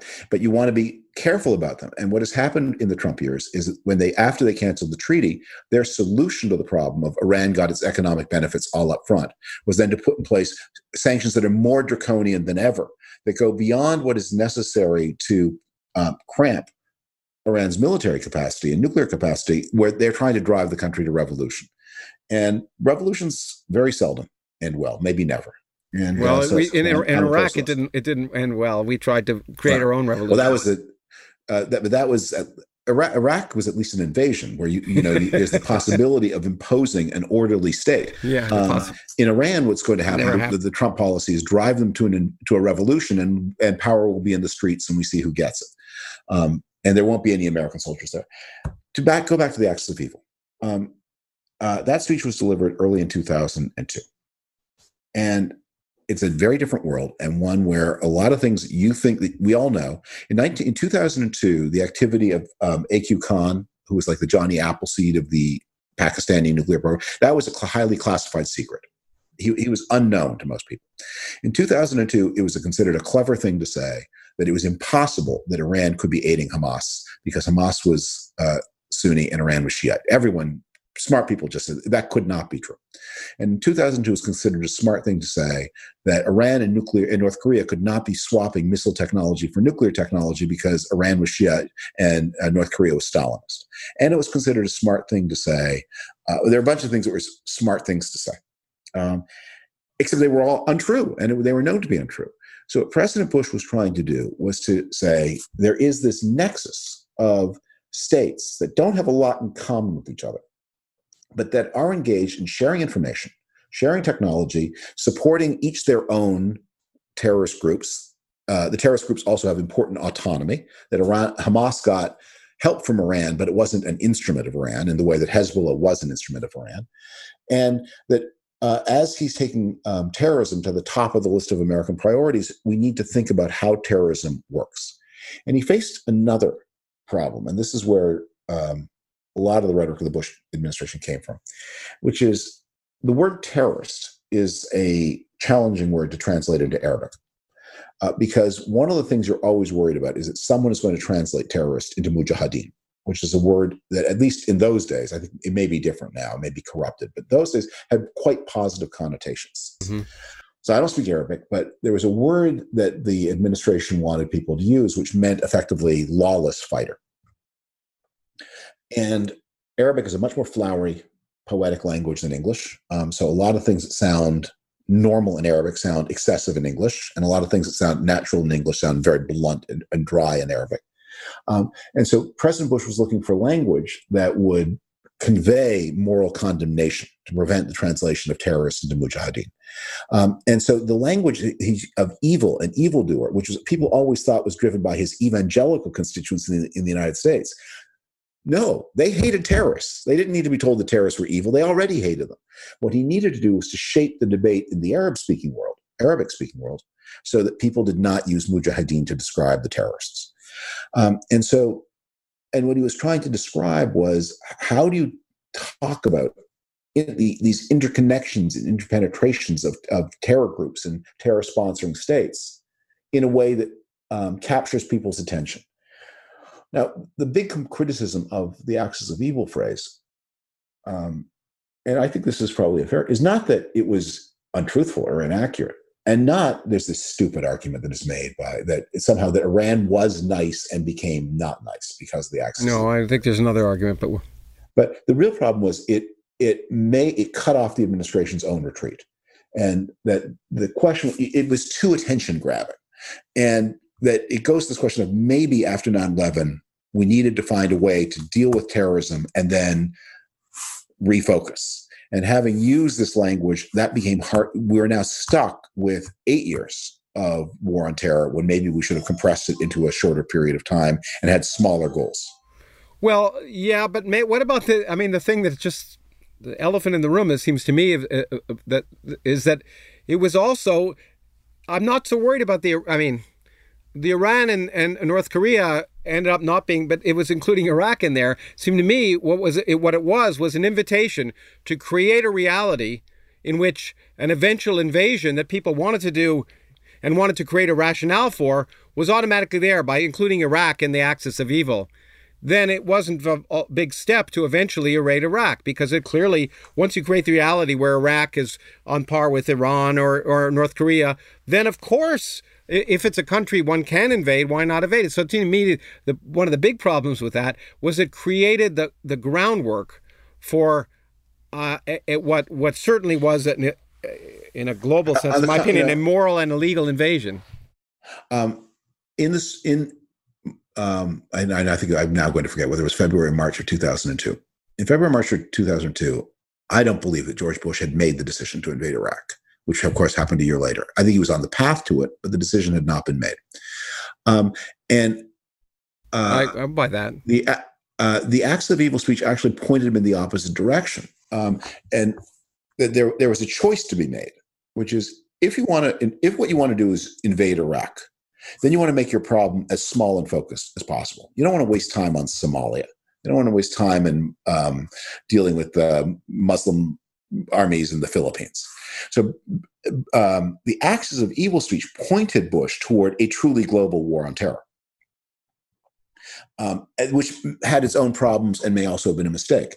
But uh, it was it reflected a moment when the United States was going to be working in many different places with a lower level of commitment in each place, uh, and that, so that if the, if you're what you want to do is invade Iraq, it's crazy to talk about an axis of evil. What you should do is give a speech about Iraq and the unique. Well, you have to insert it if it's not part of already the the the the, the global but, dialogue. But but but the, the, the thing about it is, if, if the axis of evil were, is true, if it's a useful construct, then the obvious question when somebody proposes, and I'm not saying this like on one side or the other yeah, sure. about my own role, but as I I was not a principal.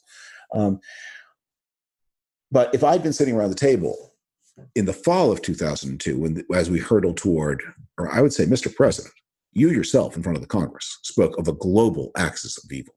Um, you yourself talked about the e- interconnected dangers in Somalia and North Korea and Iran.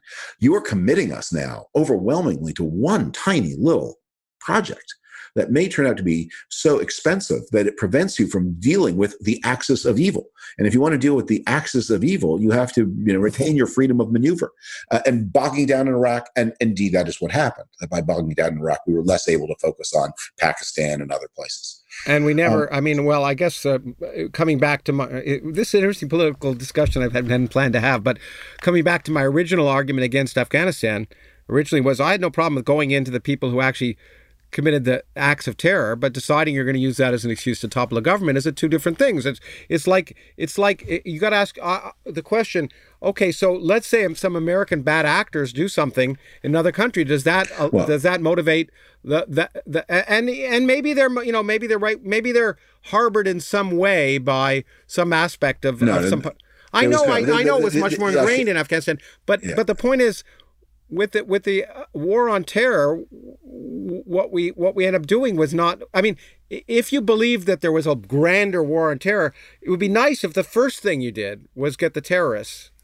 And then maybe you well, could say, tried, okay, well, failed. and yeah, but, and, and but, that, but over, but but but the, the, Tal- the Taliban and Al Qaeda can't be usefully. I mean, uh, they were they were so interpenetrated, and and um, well, I think I think, but, but for the reason that you said that Iran, in some sense, that Afghanistan wasn't savable in the sense we, that I guess you would argue we, yeah, that we Iraq overcommitted was. to it. Yeah, um, we overcommitted but you know, I, well, I think what would have been, uh, well, this was you know what I suggest at the time. I mean, if you want to have an effect, the effect, uh, rather than a military effect, would be to you know bomb the madrasas with books and educators and send teachers in because that's I mean you you've got a culture and you you talk there's a beautiful quote in your book about about conservatives versus liberals on, on culture versus politics which changes which. And at some level if you want to change hearts and minds I'm an I'm an educator so I guess I kind of feel education is a key factor rather than well the uh, changing the changing hearts and minds may be too big a project and not worth it and not expensive and too expensive. But the united states had to it just it could it was not possible credible tenable in any way and not right not to try to kill bin laden. And um, if you're going to kill bin laden you have to kill the people who are protecting him. Yeah i guess before I, I what i want to end this with and I, I hope you don't mind if we go maybe another half hour is that okay with you? No, is anyone going to listen to the to two and a half hours of us talking? Is that uh, uh, they will be they'll be mesmerized i guarantee you.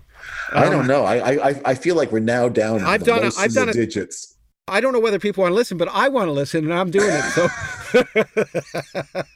uh, one of the uh, a central thesis that I that I think is important for to at least address.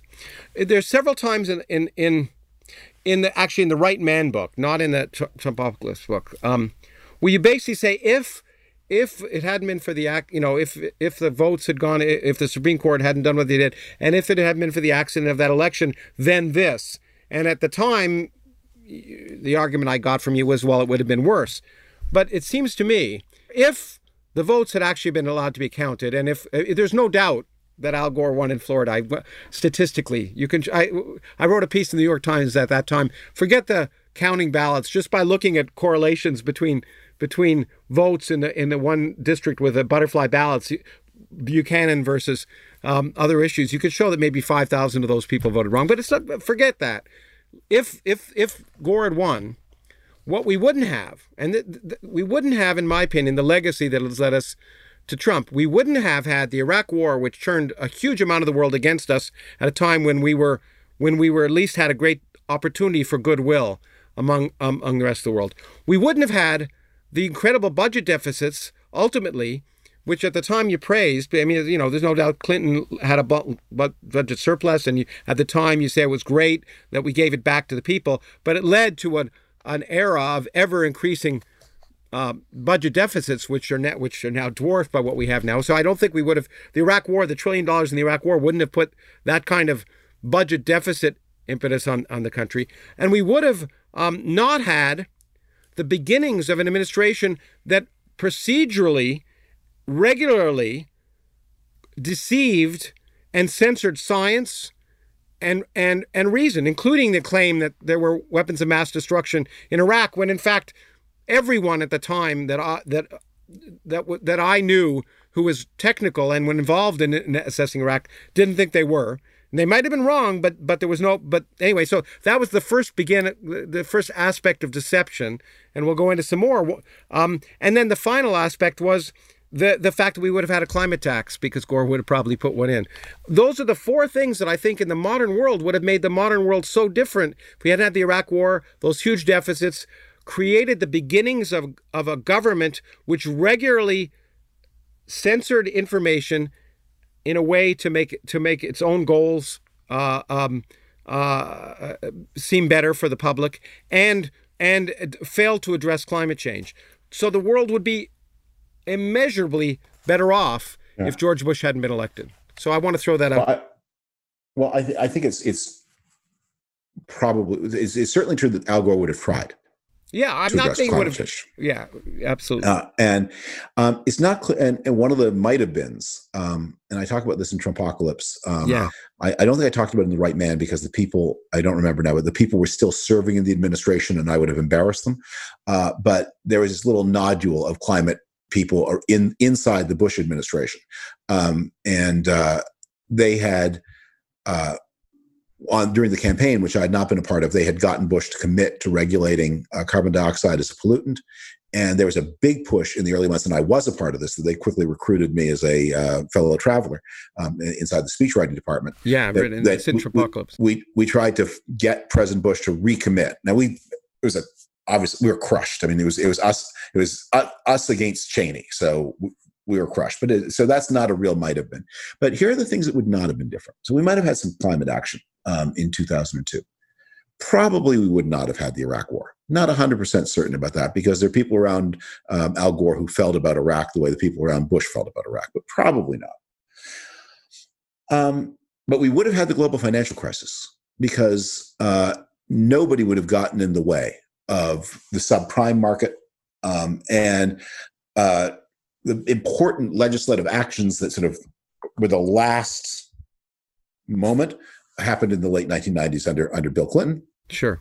And and everything that made the it was just part of the American consensus. I mean, there was that every respectable person was in favor of the securitization of mortgages, Democrat and Republican. Um, and they were all wrong together, but uh, that that was just it was such a consensus view. And stepping into the mortgage market is to spoil the party would have been something that very few administrations would have wanted to do, um, especially an administration which would have been in its sixth year. Al Gore would, you know, there'd be a huge Republican majority in Congress in 2006. So we would have had a global financial crisis. And then you have to say, okay, if you have the global financial crisis but no Iraq, um, how different is the politics of the world really? And what well, you also don't stop in, in, in this situation is you don't stop the advent of the euro currency, which is um, a, an event as consequential for the 21st century as the Iraq War, uh, because it is the euro currency that um, impoverishes Southern Europe. What the what the euro currency did, in effect, was to subsidize Germany to export and subsidize or incentivize Germany to export and incentivize Spain, Italy, and the other less productive countries in Southern Europe to borrow.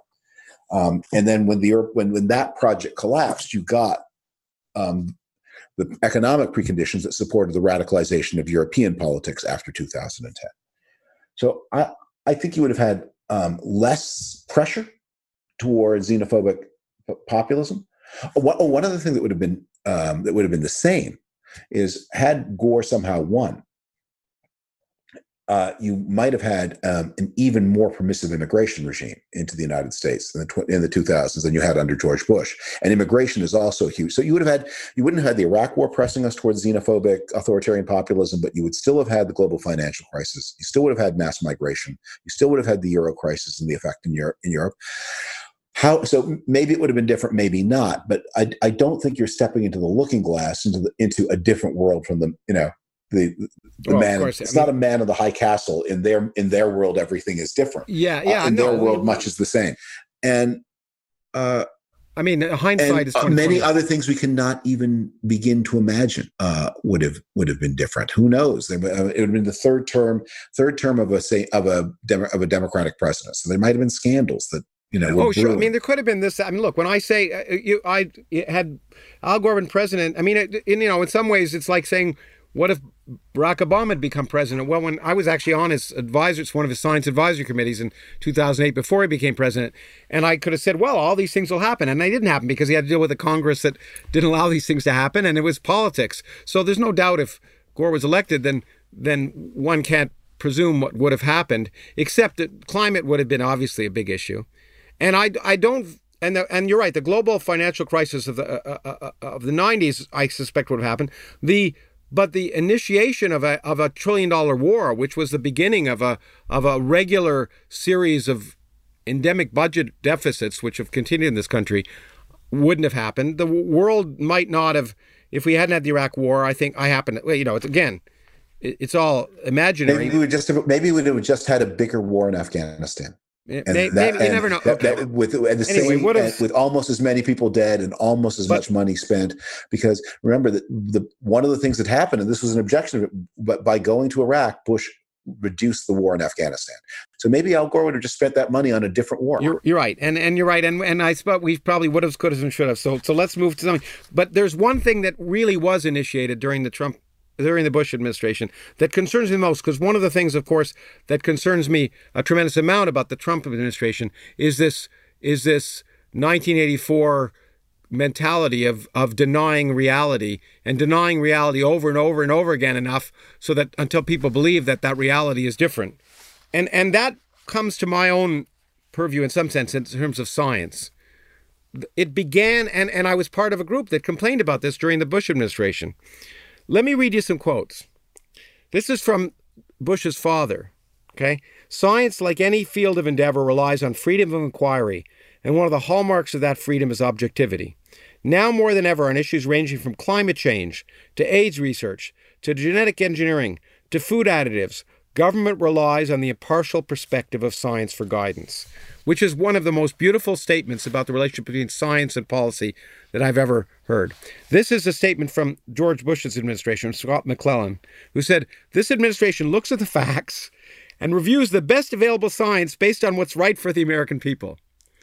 Okay? You sense the difference? We decide what's right, and we pick the science that we think is right for the people. Now, that's one aspect of, of the minute you start to pick and choose in science or in Iraq or anywhere else to go for a goal that you that you want to get to, that's where science comes in yeah. because it okay. tells you that you should try and prove yourself wrong as much as you prove right. Let me read one more quote and then we can have a yeah. little discussion. The other quote, of course, is the famous quote that came from uh, I, it was I think it was given to a Washington Post reporter, but this is that one where he says the aide said that the guys like me were in quote what we call the reality based community. You know this famous quote, which he defined as people who, quote, believe that solutions emerge from your judicious study of discernible reality. That's not the way the world really works anymore, he continued. We're an empire now, and when we act, we create our own reality. And while you're studying that reality, judiciously as you will, we'll act again, creating other new realities, which you can study too. And that's how things will sort out. We're history's actors, and you, all of you, will be left just to study what we do. Now, does that sound familiar in the current I, I world? certainly know that know that quote. I have often wondered about whether it was spoken as powerfully as it was written. Um, there is a kind of uh, yeah uh, because it wasn't in the Washington Post. I, am now going to forget where it appeared, but, but, it was in a book. It was. Um, I just I, I've always wondered about that quote. I'm sure it, it is connected to something that somebody said. I don't know, but it's also got a kind of um, Mephistophelian grandeur about it that it just it's just too good. It's just too good. People don't speak that way. Yeah, no, it's a, uh, it's but, a great quote. yeah. Uh, uh, so let, us talk about this. So so um, what the, the, the, words of George H.W. Bush are very formal. They're given a, in, a, in a speech. Uh, Scott McClellan uh, is speaking off the cuff and uh, in, an, in a improvised situation, and so he's being less specific. But here's what I would I, I would say. This is, I think, one of the things about science generally, and I think you would agree. Well, I don't know if you'd agree with it. Maybe you wouldn't. In the end, scientists can only provide advice. They oh. cannot provide answers. Yeah, and we're we're living through this now. Um, with uh, coronavirus is a good example of this. Um, we are not going to wait until it is completely safe mm-hmm. before people return to factories, schools, offices. We are going to do that sometime before it is completely safe. What is the appropriate moment to do that? the scientists can tell you the trade offs and the costs, but in the end, nobody elected them. And in the end, there's no answer. There's no correct answer. There is just it's a value judgment, and that's what that's what politicians are for. And one of the things I have learned over my career is tremendous respect for the work of politicians.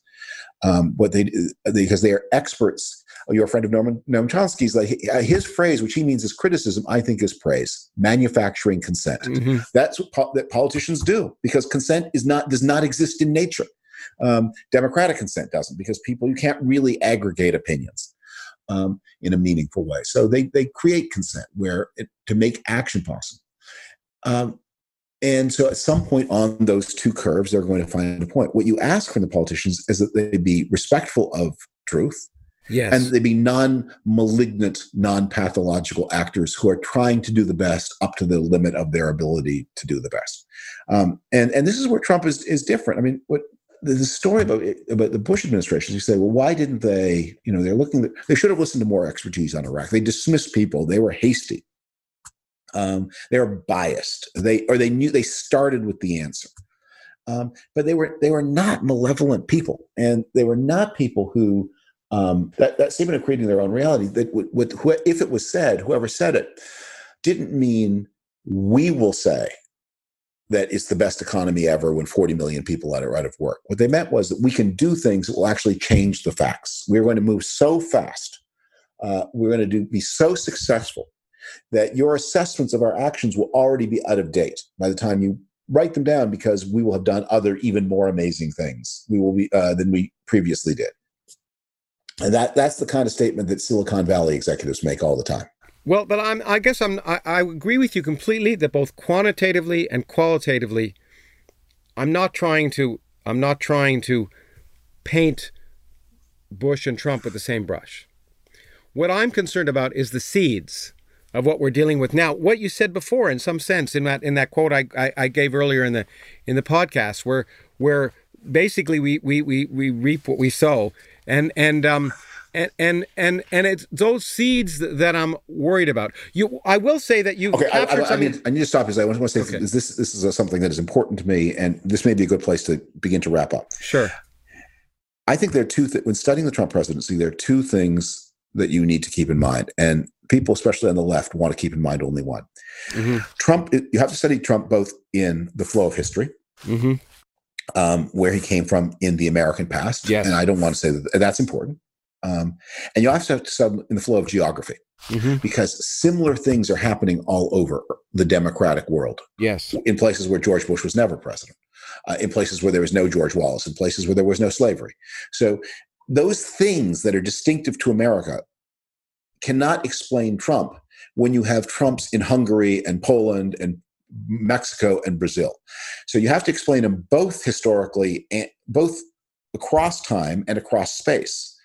Uh, and one of the things I've tried to do in my two books now on the Trump presidency is say he's not a unique, he's not, he is a distinctively American event, but he is not a uniquely American event. And if we're going to study him, we have to study his counterparts in other developed countries. And, and my bias, I, I think, is to say that I am more impressed by the causes that explain why this is happening everywhere than I am impressed by the causes that explain why this is happening here.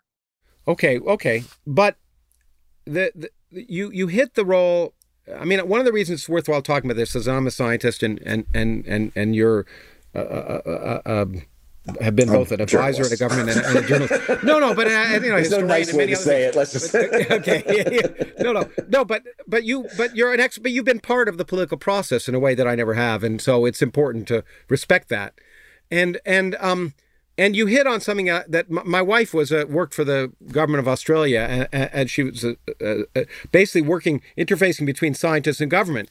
And she made it quite clear to me that yeah, you know, first of all, one thing that was always clear to me is that scientists shouldn't make the decisions. They're not elected to make the decisions. They're they should provide advice. But at the same time, you've got two different communities that it's worthwhile realizing that what's of interest to the politicians may be very of something very different than if it, it, seems important to the scientists. That doesn't make it wrong that the different thing is of interest to the politicians. It doesn't make it wrong that the politicians may be more concerned about the economy than than how many people are dying. It's it just a different it's a you just have to recognize that they're coming from different places and they have to answer to different constituencies. And the best thing you can try and do if you're teaching a scientist how to have an impact is to try and appreciate what's important to the politicians, and similarly, have the politicians realize what's what's important to the scientists. So so there there's nothing wrong with them having different priorities, and ultimately it's the politicians who have to make the decisions. And in a democracy, they're elected to make the decisions, and they should be making decisions. But your point is exactly right. What scientists should provide as advice, and what the government should do is take that advice. And the seeds of and, and I don't want to harp on this too much, but the seeds of not taking that advice and censoring were were prevalent in a way that maybe uh, it may it certainly probably happened after you left the administration, but during the Bush times, where you know I was part of a group of of it turned out at that time initially 62 scientists. There were 20 Nobel laureates, 19 National Medal of Science winners, four former science advisors that were concerned about the Bush administration's manipulation of science, and um, it, it it's a precursor of what I'm seeing in in spades now with with with the with the with the, the Trump administration. The clear removal of scientists from advisory boards, replacing them with lobbyists. The denial, the simply denial of statements that scientists are making, or the denial of reality, which is somewhat the same I remember when I remember writing about the fact when George when W Bush talked about missile defense and said we have a we'll have a missile defense you know in place this year and and we never had had we hadn't had a single test of a missile defense system that ever worked against any any missile with a realistic countermeasure. We we didn't have a missile defense system. I used to say we should just pretend we do because it's just as effective as saying we do and it's a lot less expensive. But this is what what what that group wrote. Successful application of science has played a large part in the policies that have made the United States of America the world's most powerful nation and its citizens increasingly prosperous and healthy. Although scientific input to government is rarely the only factor in public policy decisions, this input should also be weighed from an objective and impartial perspective to avoid perilous consequences. Indeed, this principle has long been adhered to by presidents and administrations of both parties in forming and implementing policies. The administration of George W. Bush has, however, disregarded this principle. When scientific knowledge has been found to be in conflict with its political goals, the administration has often manipulated the process through which science enters into its decisions. This has been done by placing people who are professionally unqualified or who have clear conflicts of interest in official posts and on scientific advisory committees, by disbanding existing advisory committees, by censoring and suppressing reports by the government's own scientists, and by simply not seeking independent scientific advice. Now, we could go into that, and I and if we'd had more time, I'd go into case studies. But of course, th- that is precisely what we're seeing now, and a, and a huge, in my mind, as a scientist, a huge part of the problem of the Trump administration is because I think of science more broadly as an empirical investigation of reality, supplemented by rationality. That's what I think yeah. of science and, and testing.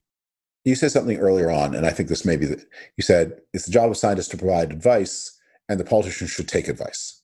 Well, not take the and advice, but they should. Follow, and and and you know, one of the thing about advice is it's not compulsory. It's uh, no, but and, but what's really important is you don't do. I agree with you. You can ignore the advice, and or uh, but that's all right. But and, what you don't and, do, and you know what, I, I will tell you, I am unshocked.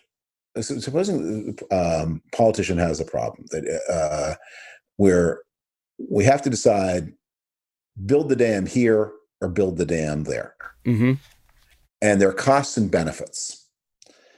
And the costs and benefits that are available to the scientists and of interest to the scientists point to one answer. And the costs and benefits that are of interest to the politician point to the other answer. I am unshocked not only that the politician would choose the answer that makes more sense to the politician than the scientist. Wait, wait. I am unshocked they would say, and that report we have from our scientists that points out that uh, that gives uh, aid and comfort to our political opponents and will embarrass us at the convention, the, the election, we're just going to put that in the shredder. I'm, I'm unshocked by that. I get, uh, and I don't think that's censorship. I think no. the point is that you know you, are the client. You paid for a work product. Uh, the work product will be embarrassing. You made a decision for no, so long as you made them for non-pathological reasons, and uh, but what, but the, what the was done, what, what, was, what, what, I'm worried about now, and I'm sure you're equally worried about it, is removing experts from panels and replacing yes, them by of course. That's a different thing. Well, that's uh, not. No, but that was what exactly. That's what exactly happened in, in, over and over again in in in issues related from from stem cell research to to uh, to climate change. In fact, uh, drafts were removed from government reports. Connections were that showed there was no let you know even ethical and religious connections like there's no connection between abortion and breast cancer removed and and I, I, have a whole list here of important people, Nobel Prize winners and others who were removed from policy committees, and that's what what, what we were objecting to at the time. And I just want to point it out that it's it, it, it, it is qualitatively and quantitatively different than what's happening now. But I worry that it was part of a continuum that developed to now. And let's let's talk about now. I don't. I mean, I don't want to have the argument. I mean, because we'll, you know, we can have that one time over beer. But but um, let's talk about we're in this situation now and I want I want to respect your time and try and end. You've listed, I think I listed eight proposals of realistic things, not getting rid of the electoral college, uh, but but um, let's just go through them in maybe a minute apiece, okay? Um, okay. Campaign finance. Yes. I don't think that's one that I pay less attention to than other people because I think the problem the problem there is um, money's hydraulic. When you have extremely unequal um, concentrations of wealth, the money is going to flow into the political system. So I, I, think that's a little bit the wrong place for people to put energy. Getting rid of the filibuster. That's an easy win. Uh, it, filibuster is a rule of the Senate. It's not a law. Um, it, has been modified often in the past. Most recently, uh, we eliminated the filibuster for judges. Um, this is the legislative filibuster. I say the first thing, order of business, because otherwise the American majority will never be a Senate majority. Exactly. I think I, we, I planned a whole 20 minutes talking about the. Uh, you make a very strong case that it's in the interest of the of the Republican Party right now to try and ensure that elections aren't fair, at least or representative. Because if they are, they're going to lose. And I would say, as a Republican, that, that right now Republicans have bad incentives, and they need to for their own sake, build themselves better incentives. Um, that it you, you it will be a stronger party in the long term once it understands its job is to compete for votes, not to suppress votes. Okay. Uh, well, actually, uh, well, we'll get to uh, statehood for DC. You say is tri- uh, an mm-hmm. achievable thing uh, for the residential areas of DC. Um, in, the, in the Constitution, it says there must be a federal district in DC. It can be no more than ten miles square, but it doesn't say it doesn't set a minimum. So you you could put it around where all the federal office buildings are in the mall, and Congress would have exclusive jurisdiction there. But the residential areas you, you can make a state out of. The state would have more people than Vermont and Wyoming. Very soon, it will have more people than um, Alaska and North Dakota. It's certainly richer than any of those places and contributes more to the federal treasury. Um, and it would go far toward balancing the Senate, making sure that um, tiny little rural populations do not have two thirds of the seats in the U.S. Senate. One thing people ask about um, what about Puerto Rico? And I said, well, I don't have a principled objection to Puerto Rico. I, I, my sense of the votes there is, and it shows that about 55% are in favor of statehood. And with the Quebec and Catalonia precedents in mind, I think that's not enough. That uh, if on the day that Puerto Rico votes 80% to be a state, that's a different conversation. But 55, it just stores, stores trouble. Okay. Um, now, you mentioned it, but voting rights. Um, restoring voting rights. Do you want to add yeah. to anything you said before? George W. Bush signed the reauthorization of the 1965 Voting Rights Act, um, uh, but the Supreme Court took out parts of it in 2013. The court's decision was not crazy. The, the court decision against those sections of the Civil right, Voting Rights Act said this act creates special scrutiny of places that had bad voting practices before 1965. How is that rational in the world of 2013? And indeed, the court was right because one of the places that got special scrutiny under the Voting Rights Act was Hawaii, which is a good actor. And one of the places that did not get special scrutiny was Wisconsin, which is the worst actor north of the Mason Dixon line. So the Supreme Court said the Congress go and rewrite this law and base it on some more rational basis than voting behavior before 1965. And I think at this point, Congress should accept that invitation and say, right, that you know, maybe uh, maybe you should have one voting rights act that applies everywhere. Speaking of voting rights, in the current uh, situation, which you you wrote this before it became a more urgent issue, mail-in ballots, um, mm-hmm. uh, voting by mail. What I'm still amazed at the um, that this is can be actually made an issue in those parts of the country where people have always voted by. I've always voted by mail in most yeah. in the states I've lived in. Um, here's a there's a valid concern about more voting by mail, which is um, or the concern that seems to be me valid, which is it shortens the election, and it the people who vote by mail, uh, something will happen in the last week, the last two weeks, the last three weeks, the last month, and they're they are voting without that information. And so one of the arguments is, and, and parties often plan to have closing arguments um, and the voting by mail person is denied the, the, the closing argument. Uh, that said, I think the people who vote by mail are people who are the most committed to their vote. Yeah. Uh, and you're probably not going to change their minds. It's um, really, I think. I, I think so, you're the only person I've ever heard who thinks that the electoral pro- the, pro- the election process is too short in the United States. No, no but what, what, what, I mean is that things happen in the yeah, last week. I know, I voting, understand. Voting I, I don't have the benefit of those. So that I, I think that's a that's, that's a an important issue. But but but it, speaking of short and long, it, I wanted to make the contrast. You and I both grew up in a country that had a parliamentary electoral system, and again, it was in something I planned to spend 15 or 20 minutes in terms of representative government a parliamentary system versus the, the republic system with a, an executive and a, uh, a Congress. Um, what Choice was that? of evils. Yeah, I know. Well, I wanted to. So, so, but there are there are certain representative advantages to a parliamentary system. You would agree? This is a huge topic. Um, um, obviously, so and, man, and, and and it's also it's also I think not worth a lot of mental energy because okay. the the decision was made more than 200 years ago.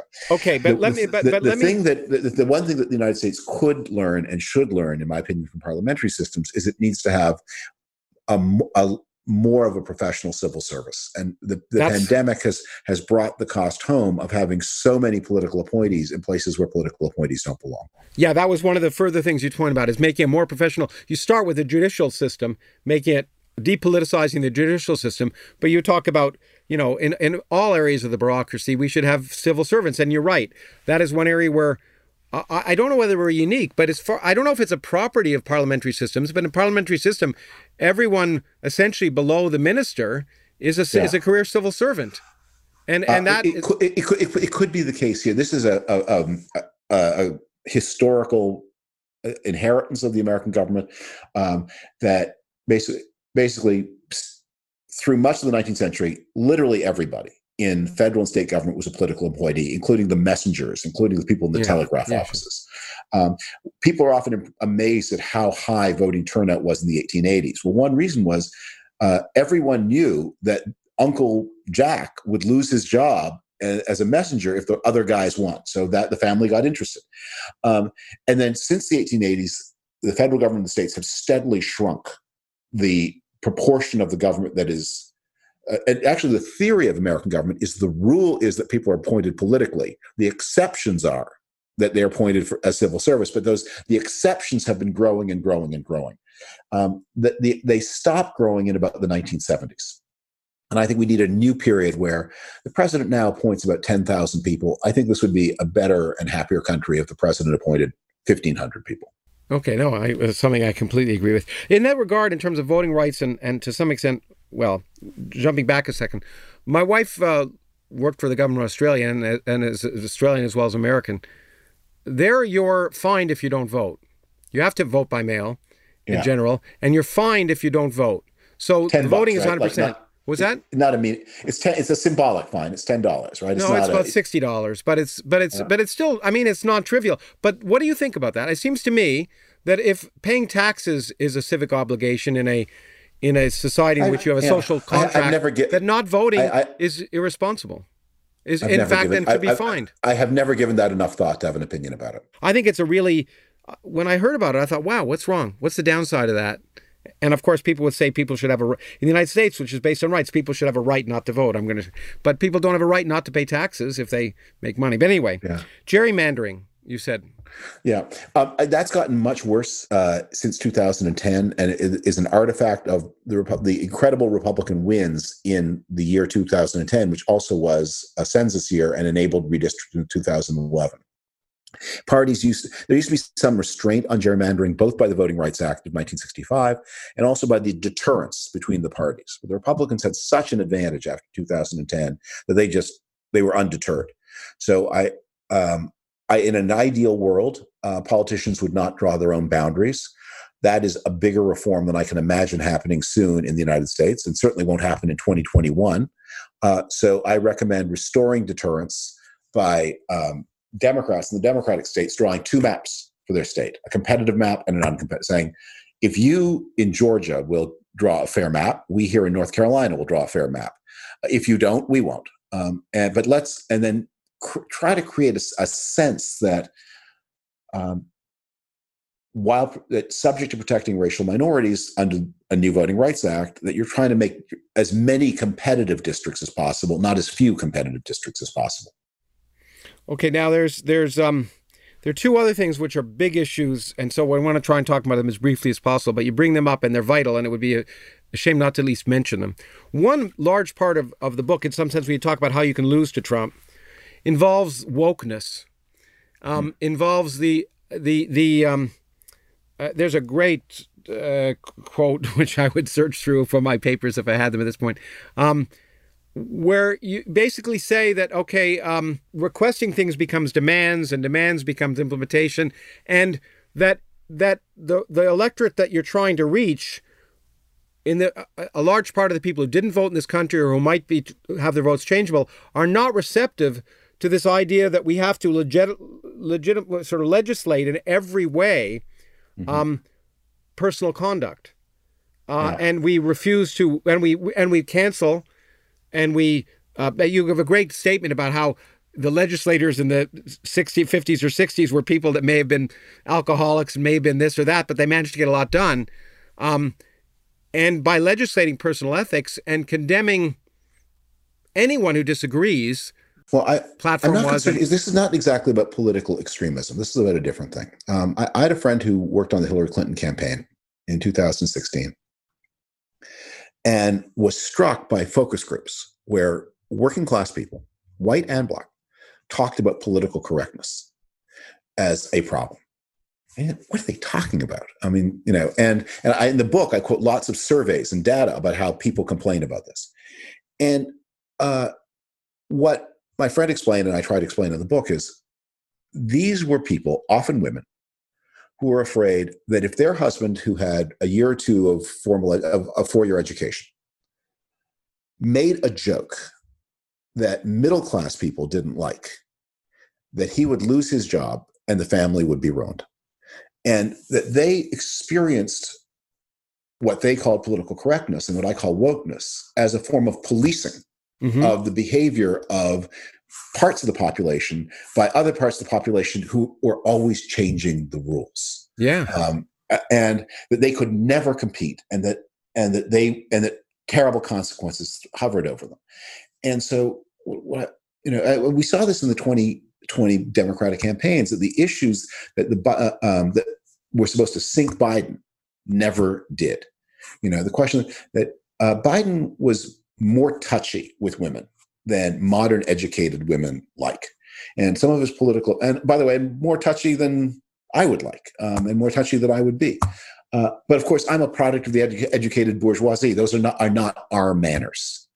Um, but other people said, I can see he's got a good heart. And even if he touched someone in a way they didn't like at that minute, I think he didn't mean any harm by it. I think he's got a good heart. And I don't want you pulling the walls on his head because you've got some set of new rules that were invented in Oberlin. And this guy who went to college shortly after the Civil War, mm-hmm. whatever it was, yeah. he hasn't, you know, he's too old and I'm too, you know, I, I'm not wealthy enough to know your rules. Leave us alone. Yeah, and you pointed out, I, I, found, I found one of the quotes, which was interesting from the 2018 election. Gallup asked Democrats and Republicans to choose their top voting concerns. And Democrats, 87% selected healthcare, which we'll get to next. It's a big issue, but we'll spend five minutes on it.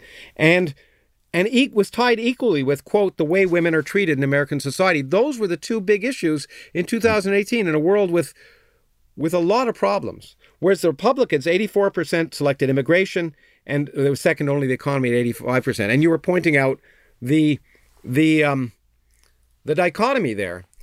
If you focus on on on the issues which aren't relevant to the people who might vote to you, and those are woke issues. In this case, the way women are treated by the economy, but by, in society, you may have a problem. Now, do, but one thing that I don't think you said, but I want, I assume you presume this. It seems to me, at least, and most people I know, is that is that this wokeness is in some sense a response out of frustration that we're seeing so prevalent now in hmm. every area of society where where Jimmy Fallon is has to apologize for impersonating Chris Rock, who's black, and and yeah. and how do you you know by by blackface well, so that, that, hold on let me finish that it's a response yeah. to trump it's a response of frustration to people saying trump epitomizes all of the bad behavior and he never got punished and we want to we want to punish someone yeah. so i don't know whether that's well i talk about this in the book to, to the extent you can measure wokeness which is a, diff, a minimal extent but the extent you can the decisive year seems to be 2014 mm-hmm.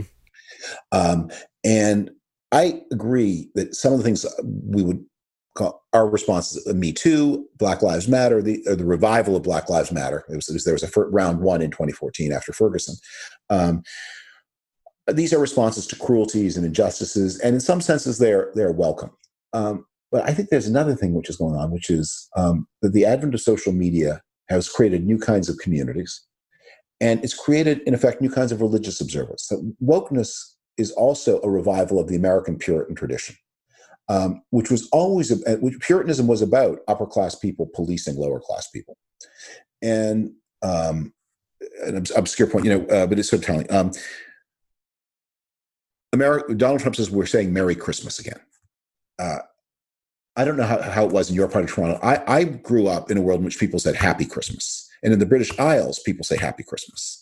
Why? What's the difference between Happy Christmas and Merry Christmas? Well, Merry Christmas is a, is a much older phrase that included a connotation of drinking and having sex. And the, the Christmas holiday, as it was known in England in the six, one of the reasons in the 1600s had a lot of because it was the quietest time of the year, the nights were longest, a lot of getting drunk and having sex, and that's one of the reasons the Puritans hated it so much. Um, so the, the, Puritans ultimately lose, and the war on Christmas is given up, and the upper classes accept that there will be Christmas. But beginning in the 19th century, the middle classes say it has to be a little bit less less drinking and less sex, please. And so they converted the word merry with its connotations of those things, which is something you would say in, you know, God rest ye merry gentlemen. You know, the, the, the merry gentlemen are drunken gentlemen. Uh, uh, uh, they began about 1820, 1830. It became more polite, more refined say Happy Christmas with none of those connotations. Um, and indeed, Christmas became, you know, a different kind of holiday. Um, something like that is going on now, where we're you know we're trying to cl- um, educated people are trying to clean up the behavior of others, and and they're often right. Um, you know, uh, do not comment. Certain comments you shouldn't make. Good, but it's also true that some of us are quicker to figure these things out than others, and the people who are slower to figure them out feel it's not a fair game.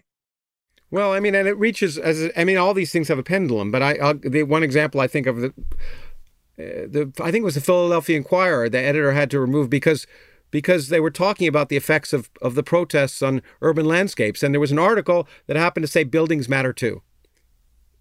And that, as you know, that editor had to be removed because of that statement. And it seems to me that's a kind of extreme um, yeah. extremism, which isn't which, and in fact, the wary area. I've tried to thought of how I've come closer to you, as I know you've come closer to me, and it seems to me right now the right, or at least the conservatives, are on the right side of free speech.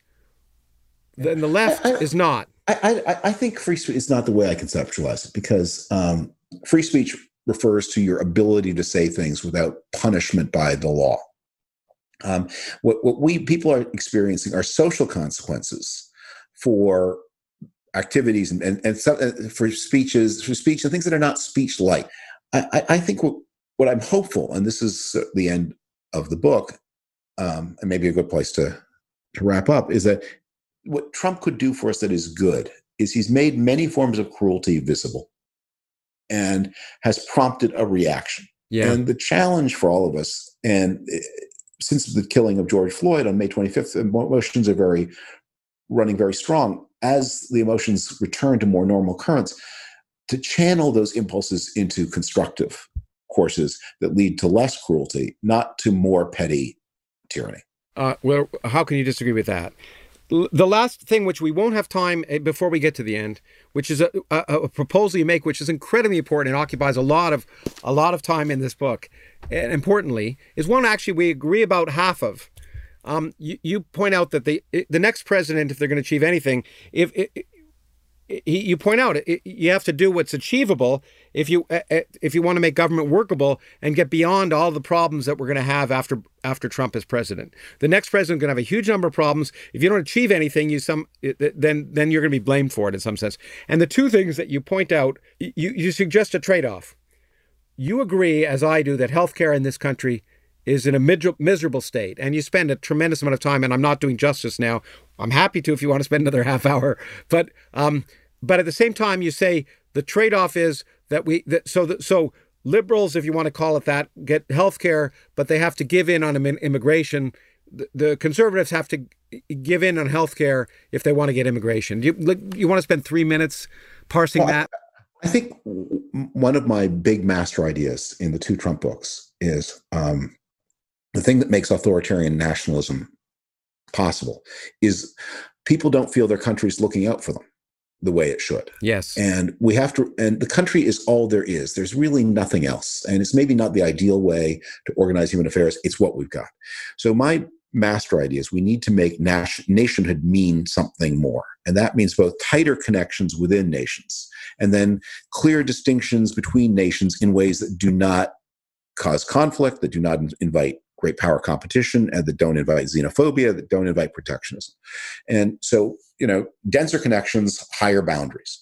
uh, especially with the movement of people. And so I, I see those two things as related. The, the, the, stronger healthcare system binds citizens together more closely, and stricter immigration means that the distinction in citizen and non citizen is clearer and more meaningful. Obviously, I think you're absolutely right. You make a big point that in other countries, the healthcare system binds people, and Uh, several brilliant points that, that I, I can't help but mention, even if it takes longer, just the, of yours that I thought were very interesting. One is that it automatically makes an us versus them mentality because people don't want to cha- be in a position of having to have the crummy health care that other people have. Yeah. And they want to be in a privileged position and they want to, they, it automatically makes an us versus them thing. But it also suppresses the innovation and of that is supposed to be the hallmark of capitalism that America has fewer, creates fewer uh, self-employed individuals because you don't want to become self-employed because you lose your health care.